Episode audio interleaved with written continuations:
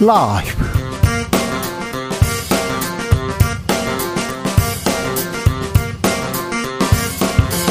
2023년 7월 28일 금요일입니다. 안녕하십니까. 주진우입니다.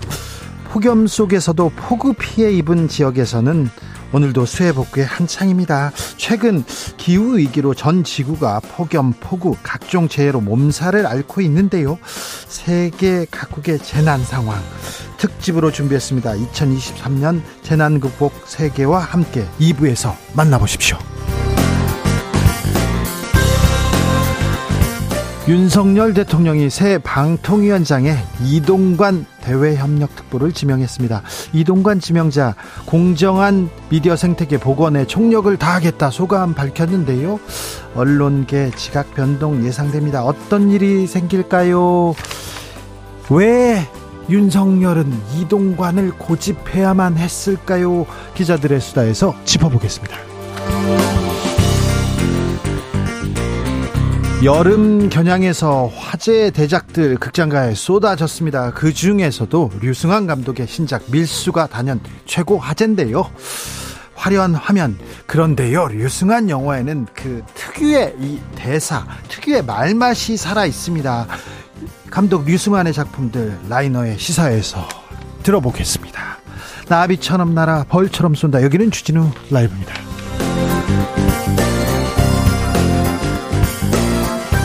오늘도 자중자애 겸손하고 진정성 있게 여러분과 함께 하겠습니다. 아, 덥지요. 더우시죠. 이런 날씨에도 한 발짝도 움직이기 싫어요. 그런데 이런 날씨에도 바깥에서 일하고 계신 분들 계신데, 네. 좀 힘든데요. 조금 쉬어가면서 해야 되는데 건강은 챙기고 하셨으면 좋겠습니다. 수해 복구 하시는 분들 특별히 아, 조금 그 이렇게 뙤약볕에서는 조금 조심 건강 챙기면서 꼭 해주십시오. 이런 날은 강아지 산책할 때도 조심해야 된답니다. 실제로 강아지 발이 사람보다 훨씬 더 민감해가지고 이 뜨거운데 이렇게 걷다가 화상 입고 그런 경우도 있대요. 자, 폭염 속에 이 한더위 참 한 보름은 이 폭염을 뚫고 지나가야 되는데요. 자, 이 폭염 속에 가족 건강 어떻게 챙기는지 어, 알려주십시오. 내 건강은 어떻게 챙기는지, 강아지, 고양이 건강은 어떻게 챙기는지 한번 들어보겠습니다. 문자 샵 9730 짧은 문자 50원, 긴 문자는 100원이고요. 콩으로 보내시면 무료입니다. 그럼 주진우 라이브 시작하겠습니다.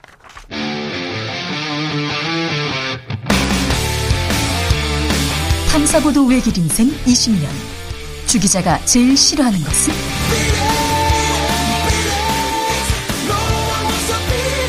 이 세상에서 비리와 부리가 사라지는 그날까지.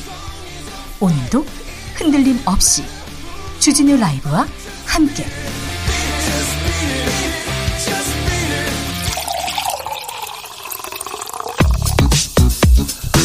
진짜 중요한 뉴스만 쭉 뽑아냈습니다. 주스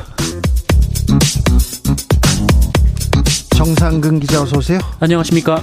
오송 지하차도 참사 관련해서 감찰 결과가 발표됐습니다. 네, 지난 15일 24명의 사상자가 발생한 충북 청주 오송읍 궁평 2 지하차도 침수 사고는 미호강 미호천교 다리공사 현장의 부실 관리, 어, 지자체 등 관계기관이 계속된 경고를 무시한 상황이 겹치면서 벌어진 것이었다고 국무조정실이 발표했습니다. 앞서 국무조정실은 사고 직후부터 충청북도와 청주시 행정중심 복합 도시건설청 등을 상대로 감찰 조사를 시작한 바 있습니다. 그런데요, 책임자가 아니라 하위 공무원들 하위 공무원들만 대거 수사 의뢰했네요. 네, 국무조정실은 지난 21일 충북경찰 6명, 24일에 충북도와 행복청 관계자 등 12명을 대검에 수사 의뢰한 바 있는데요. 네. 어, 여기에 포함되지 않은 청주시 관계자 6명, 충북 소방본부 관계자 5명, 행복청과 충청북도 관계자들 등을 어, 추가로 수사 의뢰했습니다. 고위 관계자들은 보이지 않아요. 네, 간부급 공무원은 12명, 36명 중에 12명인데요. 어, 실장, 국장, 과장급입니다. 어, 또한 국무조정실은 수사 의뢰 징계 요구하는 별도로 어, 직접적 지휘 감독 책임이 있는 관리자는 직위 해제 등의 인사 조치를 추진하겠다라고 밝혔습니다. 아이고, 하위 공직자들이 책임을 다 져야 되는 이런 상황. 공직사회는 어떻게 받아들일까요? 그리고 국민들은 어떻게 보십니까? 좀 보겠습니다. 윤석열 대통령 이동관 특보를 방송통신위원장에 지명했습니다. 네, 윤석열 대통령은 오늘 신임 방송통신위원장에 이동관 대통령 대외협력 특보를 지명했습니다. 아, 김대기 대통령 비서실장은 이동관 후보자에 대해 언론 분야에서 쌓은 풍부한 경험을 바탕으로 윤석열 정부의 방송통신 국정과제를 추진할 적임자라고 평가했습니다. 국정과제를 추진할 적임자라고요? 자, 2013년이었습니까? 검사 윤석열이 이명박, 이명박 정권 당시에 국정원의 대선 정치 개입을 이렇게 수사했습니다. 그때 정치 개입할 때 어, 대통령실 이동관 관, 관련된 파일을 이만큼 보고 수사를 했어요. 근데 왜 검사 윤석열이 수사한 이동관을 왜 지금 적임자라고 했는지 잠시 후에 저희가 고민해 보겠습니다. 음. 인사청문 보고서가 채택되지 않은 김영호 통일부 장관 후보자 윤석열 대통령 오늘 임명했습니다. 네, 윤석열 대통령은 오늘 오전 김영호 통일부 장관 임명을 제거하고 오후에 임명장을 수여했습니다. 이 내정 한 달 만인데요. 앞서 윤석열 대통령은 국회가 김영호 장관 인사청문 경과 보고서를 채택하지 않자 지난 25일 청문 보고서 재송보를 요청하며 임명 절차에 돌입한 바 있습니다. 자, 야, 야당에게 다시 좀 고민해 주세요 하고 쓰면 안 됩니까? 한번 물어보면 어땠을까요? 국민들한테 저 저 이 사람이 필요합니다. 한번 설득했으면 어떨까요? 좀 기다리시지. 뭐가 그렇게 급하신지 그런 생각도 해봅니다. 음. 후쿠시마 오염수 연구를 축소하고 결과를 공개하지 않았다 이런 주장이 나왔습니다. 네, 강훈식 민주당 의원은 국책기관인 경제인문사회연구회 산하에 한국해양수산개발원 등이 2021년부터 2022년 9월까지 합동으로 오염수 대응 전략 수립을 위한 기초 연구를 했으나 연구가 축소 종료됐고 보고서도 공개되지 않았다라고 주장했습니다. 돈도 많이 들어갔다면서요? 네, 10년간 매년 10억 원씩 들여서 총 100억 원 규모의 연구였는데요. 어, 그런데 이 연구는 수사는 한 차례 만에 종료됐다라고 강원식 의원은 밝혔습니다. 아니 그러면요 100억 원이 넘게 들어갔는데 보고서도 공개가 안 됐다고요? 그리고 또 하, 정부에서 뭐라고 합니까? 네, 일단 해양수산개발원 측은 국제 원자력 기구 평가가 예정됐고 오염수 방출 여부와 시기, 방법 등이 결정되지 않아서 공개하지 않기로 한 것이라고 해명했다고 합니다. 어, 국무조정실은 오늘 오염수 관련 브리핑에서 코로나19 등 다른 사안 연구 때문에 예산이 반영되지 않았고 우리 정부의 오염수 대응에 혼선을 주지 않기 위한 임시 조치였다라고 설명했습니다. 우리 정부의 오염수 대응에 혼선을 주지 않기 위해서 지금 공개하지 않았다. 허허, 어떤 결과가 나왔는지 궁금합니다. 지켜보겠습니다. 일본에서 독도 영유, 영유권 또 주장하고 나섭니다. 네, 일본 정부가 올해 발간한 방위박스, 방, 어, 방위 백서에서도 독도 영유권을 주장했습니다. 자국 주변의 안보 환경을 설명하면서 일본 고유 영토인 북방 영토와 다케시마 문제가 미해결 상태로 존재한다라고 주장한 건데요. 2015년 이후 19년째 반복하는 억지 주장입니다. 어, 그리고 일본은 이번 방위 백서에서 윤석열 대통령과 기시다 총리의 지난 3월 정상회담 이후 한일 양국 간 우호적인 분위기가 조성됐다는 대목도 포함시켰습니다. 이재명 민주당 대표와 이낙연 전 대표가 드디어 만난다고요? 네, 이재명 대표와 이낙연 전 대표의 회동이 오늘 오후 서울 모처에서 진행됩니다. 이 특별한 의제는 없고 현안 등에 대한 자유로운 의견 교환을 나눌 계획이라고 합니다. 특별한 의제 없이 만난다고요? 그리고 이게 그렇게 만나는 게 그렇게 중요한 일인지 왜 여기다 민주당은 이렇게 시간을 쓰는지 노력을 하는지 뭐 하고 있는지 지금 정부가 일방 통행하고 있다면서요 독주하고 있다면서요 그럼 민주당이 잘못하고 있다 가서 얘기해야 될 거 아닙니까 여, 여기에다 이렇게 그러고 있네요 음. 해군 부대에서 동료 병사들의 샤워 모습을 불법 촬영한 일이 발생했네요.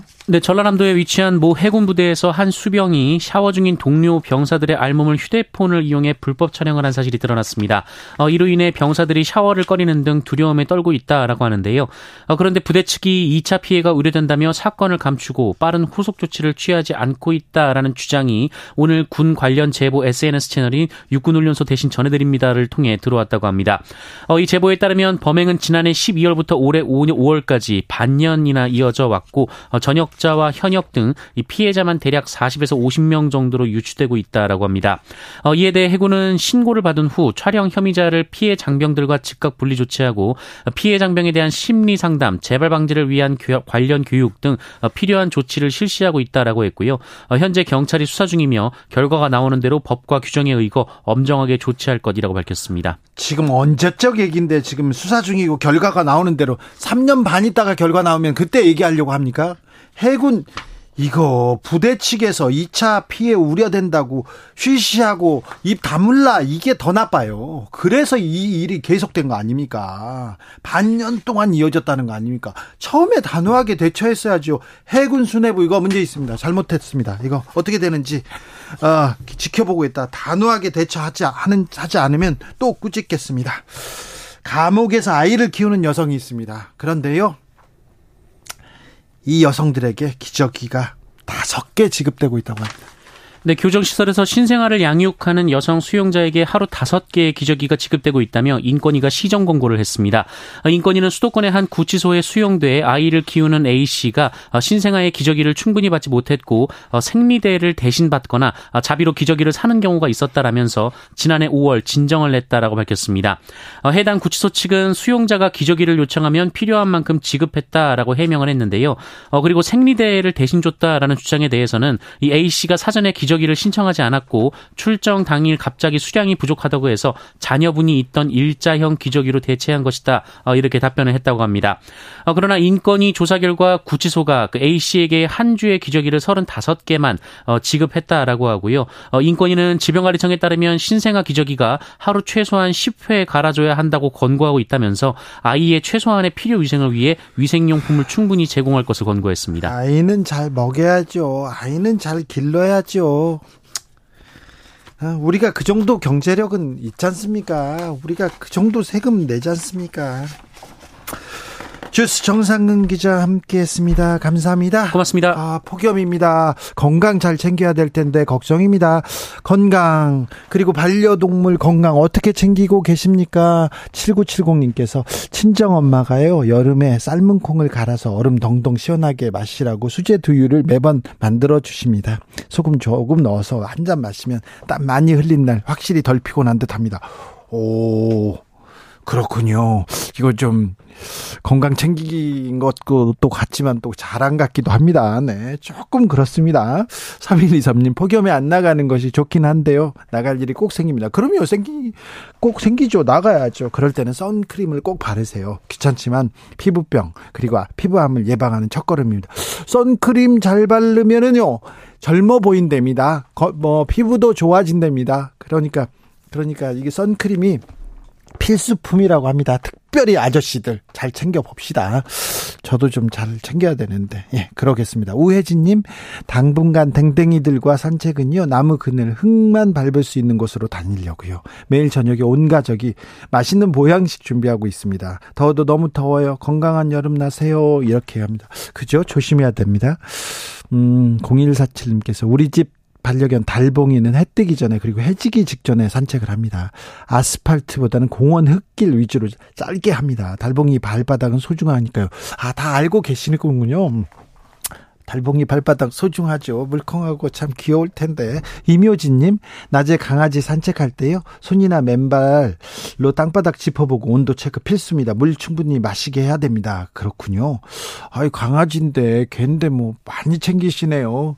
아 강아지처럼 좀 보호받고 싶다, 관심받고 싶다, 그런 생각이 들어요. 남, 중년 남성들 그런 생각 할 수 있습니다, 이거. 정상이에요. 7419님, 저희는요, 아파트에서 보도컬리랑 같이 같이 살고 있는데요. 낮에는 집에 강아지 혼자 있어요. 더울 때 죽부위처럼 껴안고 있으면 시원할 것 같은 1.8리터짜리 페트병 얼음을 얼려서 안겨주고 있습니다. 오, 이거 아이디어인 것 같아요.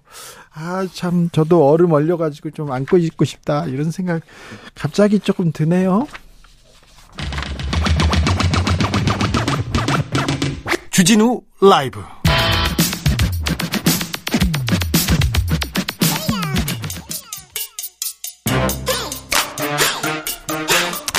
뉴스를 향한 진지한 고민 기자들의 수다.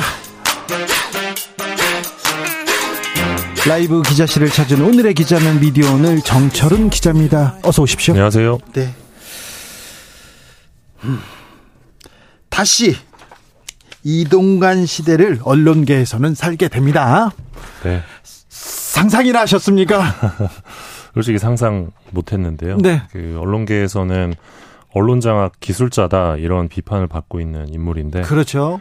더군다나 최근까지 이제 대통령실에서 대외 협력 특보로 활동하셨던 네. 분이 바로 이제 방, 방송통신위원장 후보로 지명이 된다고 해서 그러니까요 방송계 사실 방송은 공정성 중립성 이런 게 중요한데요 예. 정치 그것도 대통령 측근이 바로 정치인이 이런 자리에 간다 이것도 이거 참 예, 그리고 아시겠지만 이분이 2012년에는 네. 종로에서 출마하려고 준비하셨었고요. 선거 때마다 총선 때마다 예. 출마설 예. 계속 나왔던 분입니다. 16년에는 서초구 강남 서초에서 네. 또 예비 후보로 새누리당 예비 후보로 네. 나왔던 네. 근데 여당에서도 아니 이명박 때 이명박 정부 때 방송 장악 대상이었지 않느냐. 그래 가지고 공천을 받지는 못했어요. 예, 예. 그러니까 이분의 이력 자체가 굉장히 정치 중립성 논란의 여지가 크거든요. 네. 사실 방통위원장이라는 자리가 이 방송의 자유와 공공성 그리고 공익성 보장을 해야 하는 자리인데 네. 어, 그 자리에 수장에 어, 대외 협력 특보를 보내겠다고 해서 네. 지금 언론계가 발칵 뒤집혔습니다. 예. 음, 언론계가 뭐 진보 보수 이렇게 이렇게 나뉘어진 거 아닌데요. 거의 대다수의 언론인들이 거의 대다수의 언론인들이 어 걱정이다 우려하는 목소리가 계속 나왔는데 예. 자 임명 강행했습니다. 네 오늘 이제 임명을 했고요. 그 어, 그러니까 오늘 이제 지명을 한 거고요 후보로. 어, 이동관 후보가 그 용산에 나타났습니다. 네. 그래서 출입 기자들 앞에서 이제 어, 입장을 밝혔는데 가짜 뉴스와의 전쟁에 각국 정부 시민단체가 모두 대응에 골몰하고 있다 이런 말씀을 하셨고요. 가짜 뉴스와의 전쟁을 언급을 해가지고 네. 약간 의아했고요. 그리고 어, 이제 대한민국에서도 BBC 인터내셔널이나 일본의 NHK 국제방송 같이 이 국제적으로 신뢰받고 인정받는 공영방송이 있어야 하는 건 물론 어, 넷플릭스 같은 콘텐츠 거대 유통기업이 나와야 한다 이런 말을 했습니다. 공영방송의 암흑기라고 하면 이명박 정부 때를 꼽는 사람들이 그렇죠. 있는데요. 네. 자, 그리고 뭐라고 했어요? 어, 요, 요 얘기하고 뭐 또 앞으로 경청하겠다 뭐 이런 취지의 말씀을 하셨는데 정작 오늘 네. 어, 기자들의 질문은 또 받지 않고 네. 자리를 떠나셨습니다. 그래요? 예. 어, 그래서 질의응답이 없냐 기자들이 막 물었는데 다들 어, 서둘러서 떠나셨다고 합니다. 네. 대통령실 분들도 그렇고. 어, 그래서 오늘 이제 방송기자연합회, PD연합회, 뭐 전국 언론 노동조합 등 이제 일곱 개 언론 현업 단체가 이제 입장을 냈는데 어, 이명박 청와대에서 국정원, 경찰을 동원해 언론계를 불법 사찰하고 비판적 보도를 틀어막고 네. 방송사 인사에 노골적으로 개입했다. 네. 낙하산 사장은 저항하는 언론인을 해고하고 징계하도록 부추겼다. 네. 그 중심에 이동관이 있었다. 이런 주장을 하면서 어, 이런 반헌법적인 임무를 방통위 수장에 앉히겠다는 것은 윤석열 대통령이 어, 앞으로 국민과 언론을 철저히 짓밟고 가겠다는 전쟁 선언이다 이렇게 입장을 밝혔습니다. 알겠습니다. 왜 정철웅 기자 왜 이렇게 표정이 어둡습니까? 걱정됩니까? 아, 그러게요. 네. 아, 국민의힘도 오늘 입장을 냈는데요. 네. 국민의힘은 어, 공정해야 할 공영방송이 특정 정파의 놀이터로 전락한 지 오래다 이런 입장을 내면서 어, 이동관 후보자는 기울어진 운동장을 바로잡고 네. 이 방송의 공정성을 회복할 어, 적임자다 네. 이런 입장을 냈습니다. 저는 이명박 정부 시대 하, 이명박 정부 시절에 이동관 그 수석이 언론을 이렇게 컨트롤하던 그 시대 있, 그때는요 수십 차례 이렇게 소송을 당해가지고 고소고발 당해가지고 아, 기자인데요. 기사 3번 쓰면은 경찰서, 검찰 계속 이렇게 끌려다녔습니다. 기자보다는 피고인으로 살았고요. 아, 다 무죄 났어요. 무죄될 사건을 무죄를 받으려고 매우 고통스러웠던 그런 음. 기억이 있습니다. 그리고 어, 그 당시에 음, 방송을, 방송에서 인터뷰 코너를 진행했는데 하루 아침에 잘렸거든요. 그 다음부터는 한 번도, 한 번도 제가 기사를 써가지고 특검이 막 이렇게 출범하고 막 그 게이트라고 시끄러운 상황이 많이 있었잖아요. 예. 그 당시에도 어느 방송에서 한 번도 저를 인터뷰하지 않았던 그런 기억이 있죠. 뭐 이게 요주의 인물이셨으니까요. 네. 뭐 사찰했던 기록도 좀 나왔던 것 같고. 아, 제 사찰 네. 사찰했죠. 네. 사찰했는데 네. 하하 참. 그러니까 다시. 결국 이제 어, 방송을 장악했던 방송 장악 경력직을 채용한 것 아니냐 이런 비판도 있는데요. 네. 그러면 왜 다시 이동관 방통위원장이냐? 네. 제 개인적인 생각을 말씀드리면 결국 이제 내년 총선을 앞두고 어, 방송을 장악해서 특히 공영 방송을 장악해서 어, 여론을 왜곡하고 또는 여론을 호도하려는 것 아니냐 어, 저는 그런 우려를 갖고 있습니다. 검사 윤석열 윤석열 검사가 이 이명박 정부의 언론 장악 특별히 청와대가 국정원을 통해서 어떻게 했는지 그 부분에 대한 수사를 했던 사람이라 잘 알고 있어요. 그럼에도 불구하고 언론 탄압 기술자라는 분을 지명했습니다. 어, 기술을 쓰시려나. 자, 어떻게 되는지. 자, 언론계는 어떻게 되는지. 자, 정철훈 네. 기자의 아, 임무가 막중해졌습니다. 임무랄 것까지는 없고요. 네. 전망이 계속 좀 암울한 전망들만 아, 나오고 있어가지고요. 기운은 네. 좀 내세요. 알겠습니다. 네. 다음 이야기는요? 어, 분신 방조 의혹을 제기했던 조선일보 기사의 핵심 자료가 네. 이 검찰의 CCTV였다 이런 주장이 나왔습니다. 차 우리가 이 시대에 분신 방조 의혹 이런 기사를 본다. 정말 이거는 정말 뭐라고 해야 되나 반인륜적이다 그런 비판을 하는 네, 사람들도 맞습니다. 있었습니다. 예, 건설노조 소속 노동자였던 양회동 씨의 분신 방조 의혹을 제기했던 이 조선일보 기사의 근거가 되는 핵심 자료가 예. 어, 이 당시 상황을 이제 위에서 아래로 내려다보며 촬영된 이 캡처한 듯한 그런 사진이었는데 네. 어, 건설노조가 디지털 과학수사연구소에 의뢰한 결과 이 춘천지검 강릉지청 민원실 CCTV 영상과 이 조선일보 기사에 사용된 영상 사진이 동일한 것이다 이런 잠정 결론이 감정 결론이 나왔습니다. 그렇다면 검찰 자료가 지금 조선일보에 갔다는 겁니까? 예, 현 상황에서는 그렇게 볼 수 있을 것 같은데요.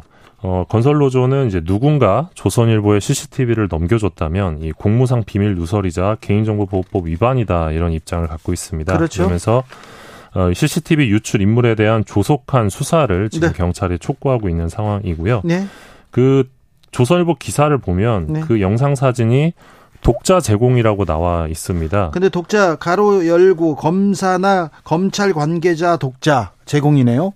뭐 그렇게 볼 수도 있는데 현재로서는 이 독자가 누군지가 핵심인 셈입니다. 네. 그래서 만약 검찰 쪽에서 줬다면 사안이 굉장히 커질 수 있는데요. 네. 왜냐하면 네. 한 노동자의 죽음을 의도적으로 왜곡하기 위해서 이 수사기관이 개입했다 이런 주장이 가능하기 때문에 그렇죠, 그렇죠. 이거 문제인데요. 이거 법무부에서 아니 어디에선가 해명해야 될 것 같습니다. 예, 법무부 장관 뭐라고 합니까? 예, 한동훈 장관은 이 검찰에게 당시 외부 유출 사실이 없다는 보고를 받았다 이런 입장을 밝혔는데요. 네. 어, 관련해서 김의겸 민주당 의원이 어, 최근 국회에서 이 조선일보 내부 인사로부터 들은 이야기라면서 어, 현 정부 최고위급 정부 인사로부터 이 기사를 쓴 기자가 자료를 받은 것으로 알고 있다. 실명도 들었다. 이런 주장을 하기도 했습니다. 네. 조선일보는 뭐라고 합니까? 아, 조선일보는 이 건과 관련해서 아직까지 특별한 입장을 내진 않았습니다. 네. 예. 매우 중요한 사건입니다. 예. 네. 그 양회동 씨가 지난 5월 1일 노동절이었는데요. 예. 이날 이제 윤석열 정부의 건폭 몰이에 항의하면서 분신을 했고요. 네. 이튿날 이제 어, 수, 숨을 거두었는데요. 네. 어, 조선일보는 같은 달 16일 이 건설노조원 분신 순간 함께 있던 간부는 막지도 불 끄지도 않았다 이런 제목의 기사를 내고 네. 어, 동료가 분신을 방조했다 이런 어, 네. 의혹을 제기했습니다. 네. 어, 이후에 건설노조가 조선일보 기자 두 명을 명예훼손 등으로 형사 고소한 상황이고 어, 아직 수사 결과는 안 나온 상태고요. 예. 어, 관련해서 서울경찰청은 이 CCTV 유출 경로를 어, 명확하게 파악하지 못하고 있다 이렇게 밝힌 바 있는데 어, 이번 감정 결과에 대해서는 수사 중인 사안이라 확인해 줄 수 없다 이런 입장을 내기도 했습니다. 서울경찰청 반부패부를 비롯한 여러 수사부서에서 어떤 수사는 매우 열심히 하고요. 어떤 음. 수사는 안 합니다. 이 수사 어떻게 하는지 지켜보겠습니다. 네. 좀 어떻게 하는지 계속 쳐다보고 있다가 계속 물어보고 있다가 이 결과 알려주자고요. 알겠습니다. 네. 경찰한테 많은 수사 권한이 갔습니다. 그러면 그 열심히 수사하고 국민의 기대에 좀 부응해야 되는데 뭐 하고 있는지 좀 묻고 싶습니다. 지금 이렇게 중요한 사건 확인해 줄 수 없다고 이렇게 얘기하지 말고요. 지금 박근혜 정부 시절, 이명박 정부 시절에 있었던 일 막 뒤집으려고 노력하는 경찰의 자세에 대해서 음. 매우 지금 엄중하게 보고 있는데 아, 서울경찰청 어떻게 수사하는지 예, 그리고 진행자께서도 여러 번 말씀하셨지만 이 네. 조선일보와 관련된 사건이 유독 수사가 좀 느린 것 같습니다. 네. 그것도 그, 또 지켜보겠습니다. 예, 그 몇 년 전에 있었던 그 조선일보의 그 부수 조작 네. 의혹 관련해서도 아직까지 수사 결과가 안 나오고 있습니다. 네. 지금 2년이 넘었습니다. 아니 그 전 경찰청장이 말했잖아요. 장자연 씨 사, 수사 사건 때 왜 그 방상훈 회장 수사 안 했냐고 하면 무섭다고. 나도 무서운데 그런 취지로 얘기했었습니다. 자, 마지막 만나볼 이야기는요. 예, 포털의 불법 금융 기사용 광고가 기승이라고 합니다. 기승을 네. 부리고 있다고 하는데 어떤 기사입니까? 불법 금융업체가 이 소액 결제 현금화, 일명 소액 결제 깡이라고 하는데요. 어, 이걸 위해서 만든 기사용 광고가 지금 어, 포털 뉴스의 평가위원회 운영 중단 이후 단가가 많이 올라서 건당 천만 원대까지 올랐다고 합니다. 잠깐만요. 기사 한 건당 천만 원까지 올랐다고요? 예. 자, 어떤 건지 좀 알려주세요. 예, 최근 미디어 오늘이 이제 언론홍보 대행사, 대행사와 이 포털 검색 제휴 언론사 간 2023년 상반기 기사용 광고 계약서를 입수했는데요. 그 내용을 보면 이 소액결제 현금화 기사를 네이버에 일주일간 노출하는 조건으로 월 1,200만 원을 지급하는 계약을 맺고 있었습니다. 네이버에서요? 예, 그러니까 노출했다가 일주일 뒤에 삭제하면 돼요. 네. 그러니까 문제가 나중에 나중에 문제가 될 수 있기 때문에 지우는 거군요. 예, 일주일 동안 노출하고 삭제를 해주면 한 달에 1,200을 주는 겁니다. 예. 어, 이 소액결제 현금화가 뭐냐? 이 스마트폰 소액결제로 게임의 아이템머니, 사이버머니 등을 구입한 다음에 이거를 중개업자한테 되팔아서 수수료 빼고 현금을 받는 행위인데 쉽게 이제 급전이 필요한 사람들, 돈 네. 없는 사람들이 급하게 돈이 필요할 때 이걸 주로 이용한다고 합니다. 이거 좀 불법 예, 이게 고금리 대출에 사기 가능성이 높아서 현재 이제 관련 광고 행위를 불법으로 규정하고 있는데 이걸 중개 알선하면 3년 이하 징역 2천만 원 이하 벌금이라고 합니다. 그런데 그러면 이 사기성 이 불법 행위에 지금 네이버가 손을 잡고 도와주고 있다고요? 뭐 그런 셈이죠. 그리고 언론이 가담하고 있는 건데 네. 결국 이 소액 결제 현금화 업체들이 언론사에 이 기사형 광고를 이용해서 불법 행위를 하고 있는 셈입니다. 네. 그러니까 해당 기사에는 당연히 어, 돈을 받고 올렸다 우리가 이런 내용 당연히 없고요. 광고라는 내용도 없고 그리고 이 업체들은 광고를 할 경우에는 불법이 되는데 이게 기사라는 형태로 이제 불법 상황을 우회하는 거죠. 아니 근데 기사가 광고보다 기사라고 하면 사람들이 믿게 되잖아요. 신뢰도가 높죠. 예. 네. 그런데 이걸 이 사기판을 열어줬다고요? 네. 매우 이게 매우 심각한 상황인데 네. 과거에는 이게 건당 200에서 500만 원이었는데 네. 최근에 네. 이제 1000만 원대로 단가가 크게 오른 겁니다. 그러니까 네. 제재 사, 제재 사각지대가 생긴 틈을 타서 이 업체들이 다시 기사용 광고를 적극적으로 활용하고 있는 건데 네.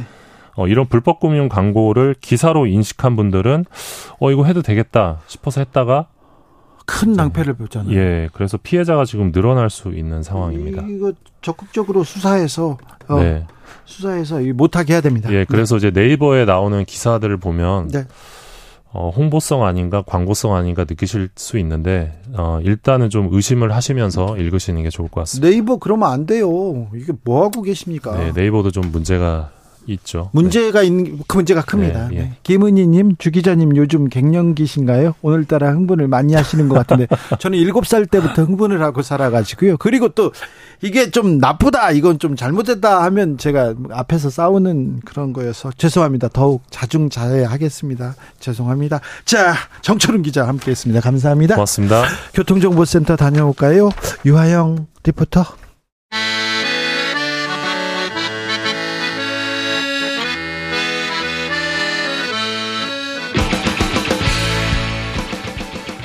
역사를 잊은 민족에게 미래는 없다. 역사에서 배우고 미래를 열어가겠습니다. 애국심으로 미래를 여는 남자들, 애국 미남단. 애국 미남단 1호 단원입니다. 역사학자 전우영 교수 어서 오세요. 네, 안녕하세요. 네. 선생님은 어떻게 지내십니까? 이 폭염 속에서? 어, 현대 기술 문명에 의지해서 지내죠. 에어컨, 예. 선풍기. 예. 네, 아 그렇습니까? 아 뭐 저는 뭐 아, 역사에 역사의 한 현장으로 들어가면 시원해집니다. 어떤 책을 읽으면 시원해집니다. 그런 얘기 하실 줄 알았는데 에어컨이랑 같이 지내시는구나. 그렇죠. 네. 네. 아, 선생님도 그러시는군요. 자, 오늘은 어떤 수업 이렇게 해볼까요? 아, 요즘 이제 그, 아, 초등학교 교사, 네. 아, 극단적 선택. 너무 가슴이 그, 아파요. 가슴 아픈 사건을 계기로 해서. 네. 여러 이야기가 나오고 있는데, 그러면서 이제 교권, 학생 인권, 네. 학생 인권 조례를 좀 손을 봐야 된다. 네. 심지어는 뭐, 어, 전 좀 귀를 의심했는데, 네. 어, 이제 종북 주사파의 대한민국 붕괴 프로젝트라는 말까지 예. 권위 있는 기관에서 나오니까 아, 참. 아, 좀 기가 많이 막히더라고요. 네. 학생의 인권을 너무 존중해가지고 교권이 떨어졌다 이렇게 얘기하는데 예. 학생 인권하고 교사 인권하고 이게 배치되는 문제가 아닐 텐데 음, 이런 생각. 핵심은 이제 교사 인권과 학생 인권 간의 문제가 아니라 네. 학부모와 교사들 사이의 관계의 변화가 아닐까 저는 그렇게 생각을 하거든요. 예. 그래서 그 얘기를 좀 해볼까 싶어요. 아 그렇습니까? 예. 자 교사 옛날에 스승의 그림자도 밟지 음. 않았다. 그리고 스승을 엄청 존중하고 존경하던 시대가 있었죠. 그랬었죠. 그것도 있고요. 네. 어, 일단 주 기자님 기억을 한번 더듬어 보셨으면 좋겠어요. 네. 초등학교 입학해서 가장 먼저 배운 게 뭐예요? 가장 먼저요? 예. 뭐 줄서기 이런 그렇죠. 네. 앞으로 나란히를 가장 먼저 배워요. 그렇죠. 네. 이게 이제 타인과 자기와의 적절한 거리를 측정하는 법이잖아요. 네. 앞으로 나란히 좌우로 나란히. 네. 입학하면 운동장에서 가장 먼저 배우는 게 그거거든요. 네. 1, 2, 3, 4 가나다라 이전에. 네. 그러니까 학교 교육이라고 하는 것은 다른 사람과 함께 사는 법. 네. 어울려 사는 법 이걸 가르치는 것이 일차적이고 이게 커요. 그렇죠. 학문을 배우는 것도 있지만 친구들과의 예. 관계, 선생님과의 관계, 이 사회성 배우는 게 더 중요하지 않습니까? 더 중요하죠. 예. 그게 일차적인 교육인데 네. 어, 우리 사회에 네. 일부 이제 교육의 본질, 본령 이런 것들을 좀 몰각한 학부모들이 예. 있는 것 같아요. 예, 예. 그래서 어, 학교는 공부만 하는 곳이다. 네. 너뭐 그 누구 친구 사귀지 마라 오히려 네. 부모의 통제하에서만 또 친구들 간에 다툼이 있어서 있어도 스스로 해결하는 법, 자기들끼리 해결하는 법을 가르치기보다는 그런 걸 가지고 마치 그 자기 자녀를 재산처럼 취급해서 예. 조금만 선상이 가도 그걸 견디지를 못하고 예. 그리고 그것을 마치 이제 부모와 그 교사들에게 책임을 묻고 예. 어 제가 좀 당황스러웠던 게 그런 거였거든요. 예. 뭐 어, 학교에서 아이들끼리 이제 투, 티격태격 투닥투닥 했는데 네. 그 학부모가 교사한테 전화를 걸어서 또 직접 찾아가서 아이를 도대체 어떻게 care하는 거냐. 그 애, 아이 care하라고 맡긴 것이 아니잖아요. 예. 근데 그렇게 생각하는 부모들이 일부 있다 보니까 예. 이게 어, 교육 현장에서 여러 가지 굉장히 나쁜 이제 현상들 네. 어, 이런 것들을 만들어내는 것 같아요. 네. 근데 이렇게 되는 데는 좀, 어, 우리 사회가 대단히 급속하게 좀 변화한 그런 좀 영향도 있다고 생각하거든요. 어, 우리가 의무교육을 시작한 것이 1953년도예요. 네. 어, 일본보다 한 30년 정도 늦었고요. 네. 사실은 일제강점기에 일본이 계획했던 조선청도부가 계획했던 조선인 의무교육 시점이 1950년이었었는데. 아, 그래요? 해방 이후에 이제 46년도에 미군정에서 의무교육을 시행하겠다고는 방침을 밝혔고 1948년 헌법을 제정하면서 이제 교육의 의무를 명시했어요. 예. 그렇지만 뒤이어서 이제 전쟁 터지고 이런 와중에 어, 제대로 시행을 못 하다가 53년도부터 예. 1953년도부터 의무교육이 시행됐으니까 1946년생이 의무교육의 첫 번째 대상자가 돼요. 예. 어, 조금 이제 빗나가는 얘기일 수 있지만, 4.19 때, 예. 어, 이제 한성여중 2학년 진영숙이라는 학생이 유서를 써놓고 나갔다가 진짜 죽었잖아요. 아, 네. 그 학생이 바로 46년생 53년도 초등학교 입학생이었어요. 아, 의무교육 첫 번째. 예, 첫 번째. 그러니까 네. 민주주의를 학교에서 배운 그 세대였던 거죠. 어, 그, 그 다른 말로 하면, 네. 1946년 이전 출생자들, 그런 어, 전체 한 80% 정도가 초등학교도 교육도 음. 못 받은 분들이에요. 그렇죠. 네.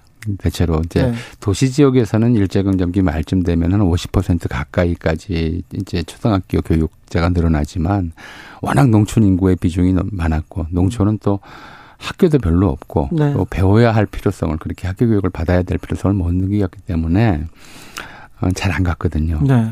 그러니까 53년도에 초등교육이 초등학교 의무 교육이 시작됐지만 그게 또 이렇게 급속도로 모든 학생을 다 포용한 건 아니었어요. 네. 네, 워낙 또 전후 사정도 열악하고 전쟁 중이었거든요, 사실은. 예.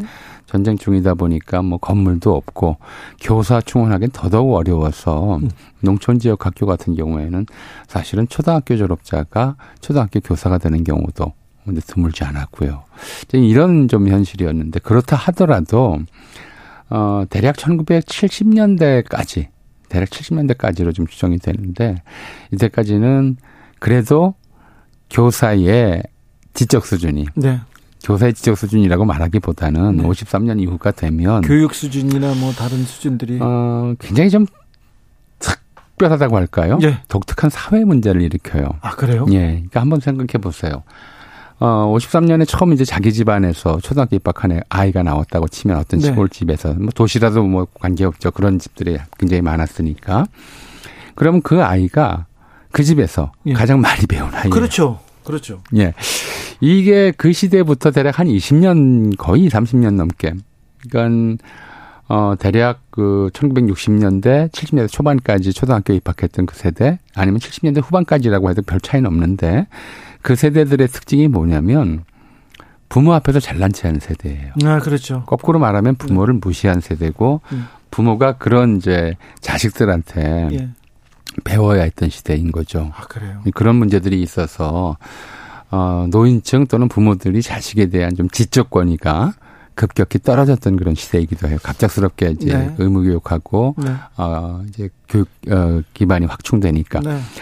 그러니까 그래서 이제 어떤 문제들이 생기냐면 이제 학교에서 예. 학부모들한테 가정 통신문 같은 거 보내잖아요. 네. 이제 이 학교 선생님들은 아이들의 선생님일 뿐만 아니라 그래서 어, 상당한 경우, 많은 경우에 예. 부모들의 선생님이기도 했어요. 예. 혹시 주 기자님 그런 거 기억하세요? 주 기자님 학교 다닐 때 그게 있었나 모르겠네. 가정 방문요? 아니요. 제가 초등학교 다닐 때는 학교에 부설 어머니 교실이라는 게 있었어요. 아, 그건 없었어요. 저희 예. 때는요. 제가 초등학교 입학한 무렵에 60년대 네. 말 70년대 초에는 네. 학교에 어머니 교실이라는 게 따로 있어서 아하. 이제 한글 모르는 한 네. 학부모들한테 네. 한글을 가르쳐 주는 정도의 기초적인 교육을 또 부모들한테 시켰어요. 왜냐하면 가정통신문을 보내도 읽지를 못하니까 예. 부모들이 아버지들은 뭐 읽을 줄 아는 모르는 사람도 있고 읽을 줄 안다 하더라도 워낙 또 그 시대에 중노동 이제 장시간 노동의 시대였으니까 가정일에 거의 신경을 못 쓰던 시대였잖아요. 네. 그러니까 가정통신문을 부모한테 보내는데 부모가 못 읽으면 소용이 없으니까 한글을 가르치는 네. 이런 일까지 해야 했기 때문에 이제 선생님의 권위가 정말 이제 아까 말씀하셨듯이 뭐 그림자도 밟지 않는다라든가 아, 예전에 네. 뭐 군사불치라든가 이런 게 돼 있었고 학교에서 뭐 자녀가 말썽을 부리고 선생님한테 혼났다 그러면 네 사실은 이제 권위가 너무 이제 무제한으로 이렇게 허용된 면도 있었고 더 때려주세요 막 하고 막 그랬었죠. 그렇죠. 게다가 아, 또이 교사들의 그런 좀 자질 문제들도 워낙 이제 갑작스럽게 교 교원들을 확충하다 보니까 네. 문제들도 있고 해서 어, 학교 학교 폭력이라고 그러면 대개 교사들의 폭력이었죠. 그렇죠. 예, 뭐 어, 제가 바로 이제 그 시대에 초등, 초중고등학교를 다녀봐서, 다녀서 그 당시에 교사폭력이 얼마나 무지막지했는지 다 겪어본 세대이거든요. 그 교사의 폭력은, 어, 저, 저희 세대까지 음. 이어집니다. 뭐 저희 아들들도 네. 예. 그 90년대 생인데도 네. 좀 학교에서 꽤 많이 맞은 것 같아요. 예. 근데 이제 그때 부모들의 태도는 뭐냐, 뭐였냐면 학교에서 맞고 오면 왜 맞을 짓을 했냐. 그렇죠. 그렇죠. 왜, 왜, 이게 부당하게 맞고 와도 사실 부당하게 맞는 경우들도 많거든요. 네, 네. 게다가 어, 언제나 그렇지만 사실은 이 영역에 우리가 좀 이제 우리 사회가 공적으로 주의를 기울여야 할 부분들은 학생들의 개인별 가정 형편 차이. 예. 그러니까 부모 집이 차이죠. 예. 이게 교실 안에서 차별의 요소로 작용하지 않도록 했어야 되는 거거든요. 네. 사실 그게 제일 중요한 저는 이제 교육 목표라고 그래요. 생각을 해요. 그러니까 어울려 사는 법에서 아이들이 부모의 직업이 어떻든 네. 부모의 소득 수준이 어떻든 간에 서로 차별 없이 같이 어울리는 법. 그렇죠. 이게 유엔 인권 선언하고 맞는 거거든요. 부모의 권력 부모의 예. 재산 차이 때문에 차별받지 말아야죠. 차별받지 교실, 말. 교실 안에서는 그래야죠. 그게 가장 중요한 원칙이거든요. 네. 교육의 원칙은 그거여야 해요. 예. 그래서 이거는 우리 헌법이 규정하고 있는 문제이기도 하고 더 글로리에서도 명시된 유엔 유엔 헌장도 그렇게 규정하고 네네. 있거든요. 사람들이 뭐 재산이나 네. 뭐 직업이나 종교나 네. 인종이나 이런 것들에 따라 절대로 차별받아서는 안 된다라는 거거든요. 이게 네. 교육 현장에서 지켜야 했는데 예나 지금이나 사실은 그런 문제들이 안 지켜지는 거죠. 아, 그럼요. 늘, 늘 그래 왔어요. 네. 그러니까 뭐 제가 학교 다닐 때도 늘 겪어본 문제지만 뭐 아버지 직업이 뭐다. 네. 또뭐 아, 아니면 뭐 어머니가 학교 육성회장이다. 네. 무슨 뭐저 학부모회 임원이다 그러면 똑같이 잘못을 해도 봐주고 아니면 서로 싸워도 예. 이제 그 아이가 먼저 잘못을 했는데도 그렇죠. 이제 피해자한테 책임을 예. 물어 묻고 일단 물어보잖아요. 네 예. 네 아버지 뭐 하시노 이렇게 그, 바로 그거죠. 네. 그걸 물어보고 아, 얘 때려도 되겠다 싶으면 때리는 그런 경우들이 좀 있었잖아요. 고등학교 때요. 제가 예. 고3 때였습니다. 수업 중이었는데 수업을 열심히 하진 않았는데 뭐. 전 그 학교 그, 그 앰프라고 하지 않습니까? 예. 거기에서 방송실에서 울려 퍼집니다. 주진우, 음. 주진우 교장실로 빨리 뛰어와. 이렇게 갔는데 예. 무슨 제가 말썽을 일으켰어요. 그런데 예. 야 너는 너 니네 아버지 뭐 하냐? 그러면 육성 회장이요. 니네 아버지 어, 학, 어머니회 회장이요. 너는 누구냐? 그럼 그러니까 저는 아무것도 아닌데 네. 이 그다음부터 이런 게 있었어요. 그렇죠. 네. 음, 그런 일들을 학생들이 겪으면서 어떻게 네. 보면 그것도 공부라고 할 수 있긴 하겠지만 네. 대단히 좀 비굴해지는 그런 공부잖아요. 네. 대단히 좀 억울해지는 공부고요. 그래서 그런 일들을 막았어야 하는데 사실 잘 막지를 못했죠. 네. 그렇다 하더라도 보통의 상식적인 좀 학부모들은 네. 아이가 학교에서 말썽을 부리면 학교에 찾아와서 네. 도대체 내 아이를 어떻게 가르쳤길래 말썽쟁이냐. 아, 내 아이는 집에서 말썽 안 부리는데 왜 학교에만 오면 말썽 부리냐. 이렇게 따지는 부모는 없었단 말이에요. 그렇게는 안 했던 것 같아요. 그런 일은 없 없죠. 그게 말이 안 되는 것이고. 이님도 저 어릴 때 학교에서 맞아도 집에 와서 말을 네. 못했어요. 부모님께 또 혼나거든요. 그렇죠. 그렇죠. 예, 그러니까 오히려 아이가 학교에서 말썽을 부리면 부모가 학교에 찾아가서 대신 사과하고 네. 그런 일 없다고 네. 없도록 하겠다고 예. 집에서 잘 가르치겠다고 네. 잘 타이르겠다고. 예. 뭐 타이르는 것도 역시 또 집에서도 이제 맞는 경우들이 간혹 있었지만 그렇죠. 네. 이제 그런 식으로 해서 학교와 가정 사이에 일종의 교육적 연대가 이루어져 있었다고요. 예. 이건 이제 우리가 오래된 교육관이 그런 거란 말이에요. 학교가 가르치는 영역하고 가정 교육의 영역이 다르다라고 하는 것이 오랫동안 그런 역할 분담이 돼 있었는데 최근 들어서 한 20년 사이에 이제 이 30년 정도 된 것 같아요.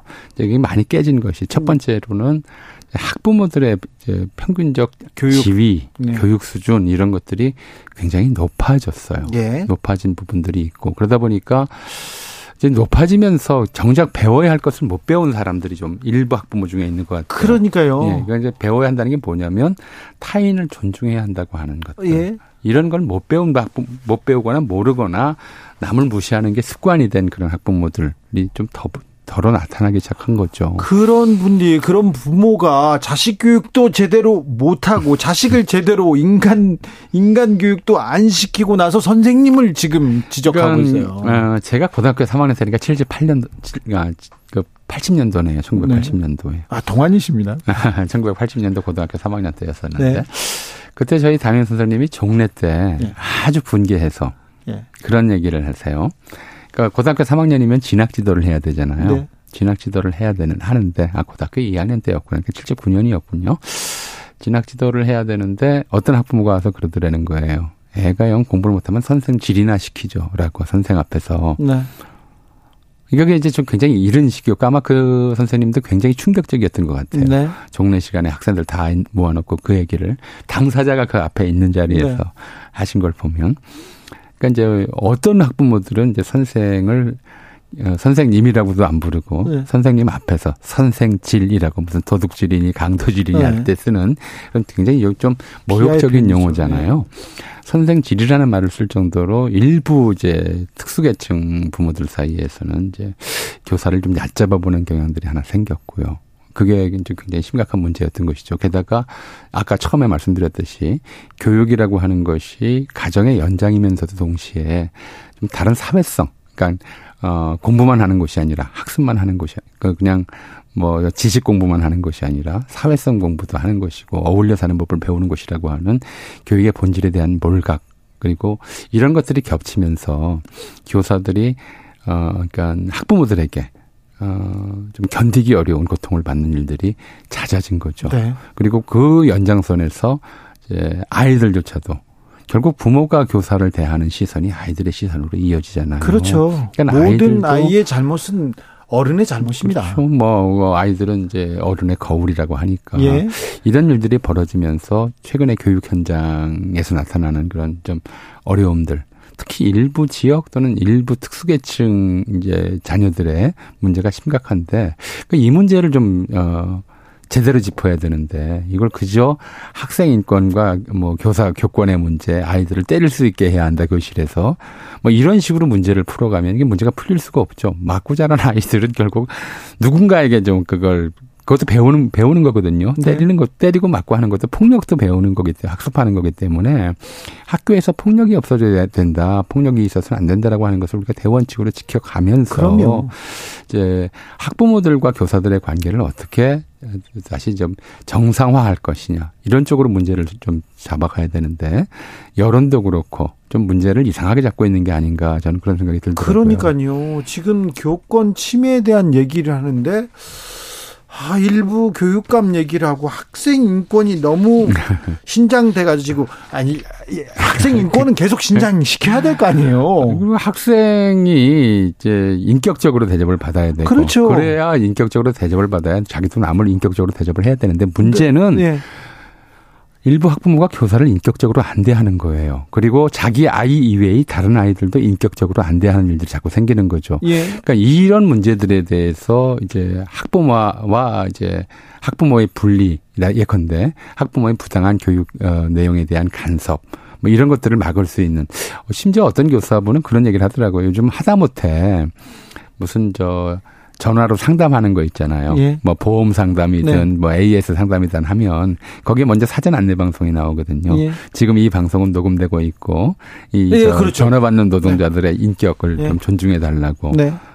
저는 안, 저는 그러니까 어떤 교사분이 사, 사실 교 학교에도 그런 거 좀 적용해야 된다. 예, 예. 교사의 인격권을 침해하고 교사를 뭐 아랫사람 취급하듯 하고 교사를 무슨 뭐 저 자기 종부리듯 하는 이런 일들이 없어져야 이제 좀 어, 뭐랄까요. 편안하, 편안하다기보다는 좀 스트레스를 덜 받고, 예. 그리고 그렇게 교육에 임할 수 있겠다 이런 얘기를 하는 걸 본 적이 있어요.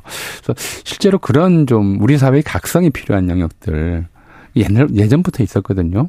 이제 교사를 마치 종부리듯 하고 이러는 좀 아, 이런 좀 문화, 일부 학부모의 문화 이런 것들을 어, 학부모들 스스로 자정이 좀 필요하고요. 예, 자각이 필요하고 내 아이만 소중한 게 아니다. 학교라고 하는 것은 내 아이만을 위해서 존재하는 것이 아니다라는 게 필요한데 워낙 또좀 어, 아이를 적게 낳는 시대고 또 어, 이제 특별하게 네. 내 아이만은 어, 특별하게 키워야 되겠다. 아시겠지만 이게 90년대 말인지 2000년대 초반인지 모르겠지만 그 광고가 한번 사회 문제가 된 적이 있어요. 광고의 카피가 내 아이는 다르다. 라는 카피가 실린 게 있었거든요. 예, 예. 물론 이제 그러고 싶은 부모 마음들이야 네. 뭐 보편적이지만 내 아이가 어울릴 수 있는 세상, 어울려 살 수 있는 세상을 만들어야지. 내 아이만 특별한 세상을 만들어서는 그것이 그 사회는 사회 자체가 무너질 수 있다. 뭐 이런 생각을 좀 하셨으면 좋겠어요. 네. 그런데 학부모님들이요. 내 아이만이 아니라 내 아이는 어찌 됐든 공부를 잘해서 조금 더 좋은 대학교에 보내면 돼. 그렇죠. 이 생각만 하는 것 같아요. 그게 이제 예, 학교가 경쟁, 협동, 연대 그리고 이제 뭐 공감 이런 것들을 다 배워야 되는 데거든요. 네. 근데 유독 그냥 경쟁만 생각하는 그런 좀 문화가 돼 있어서. 그러니까요. 예. 그래서 좀 친구들끼리 사이좋게 지내라. 이게 옛날 얘기인데 네.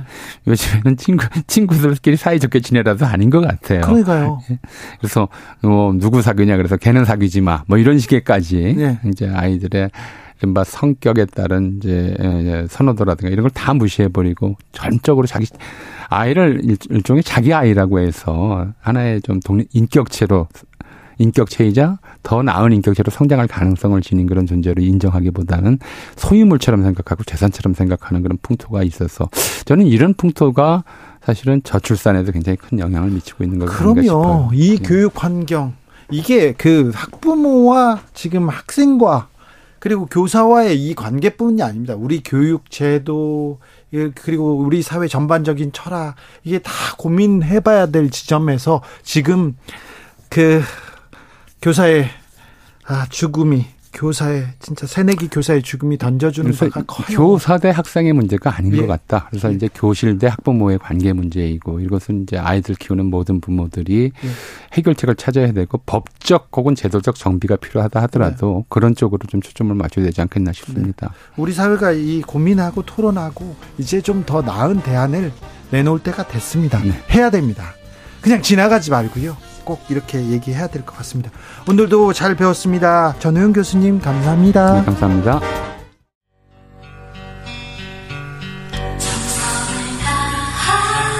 정성을 다하는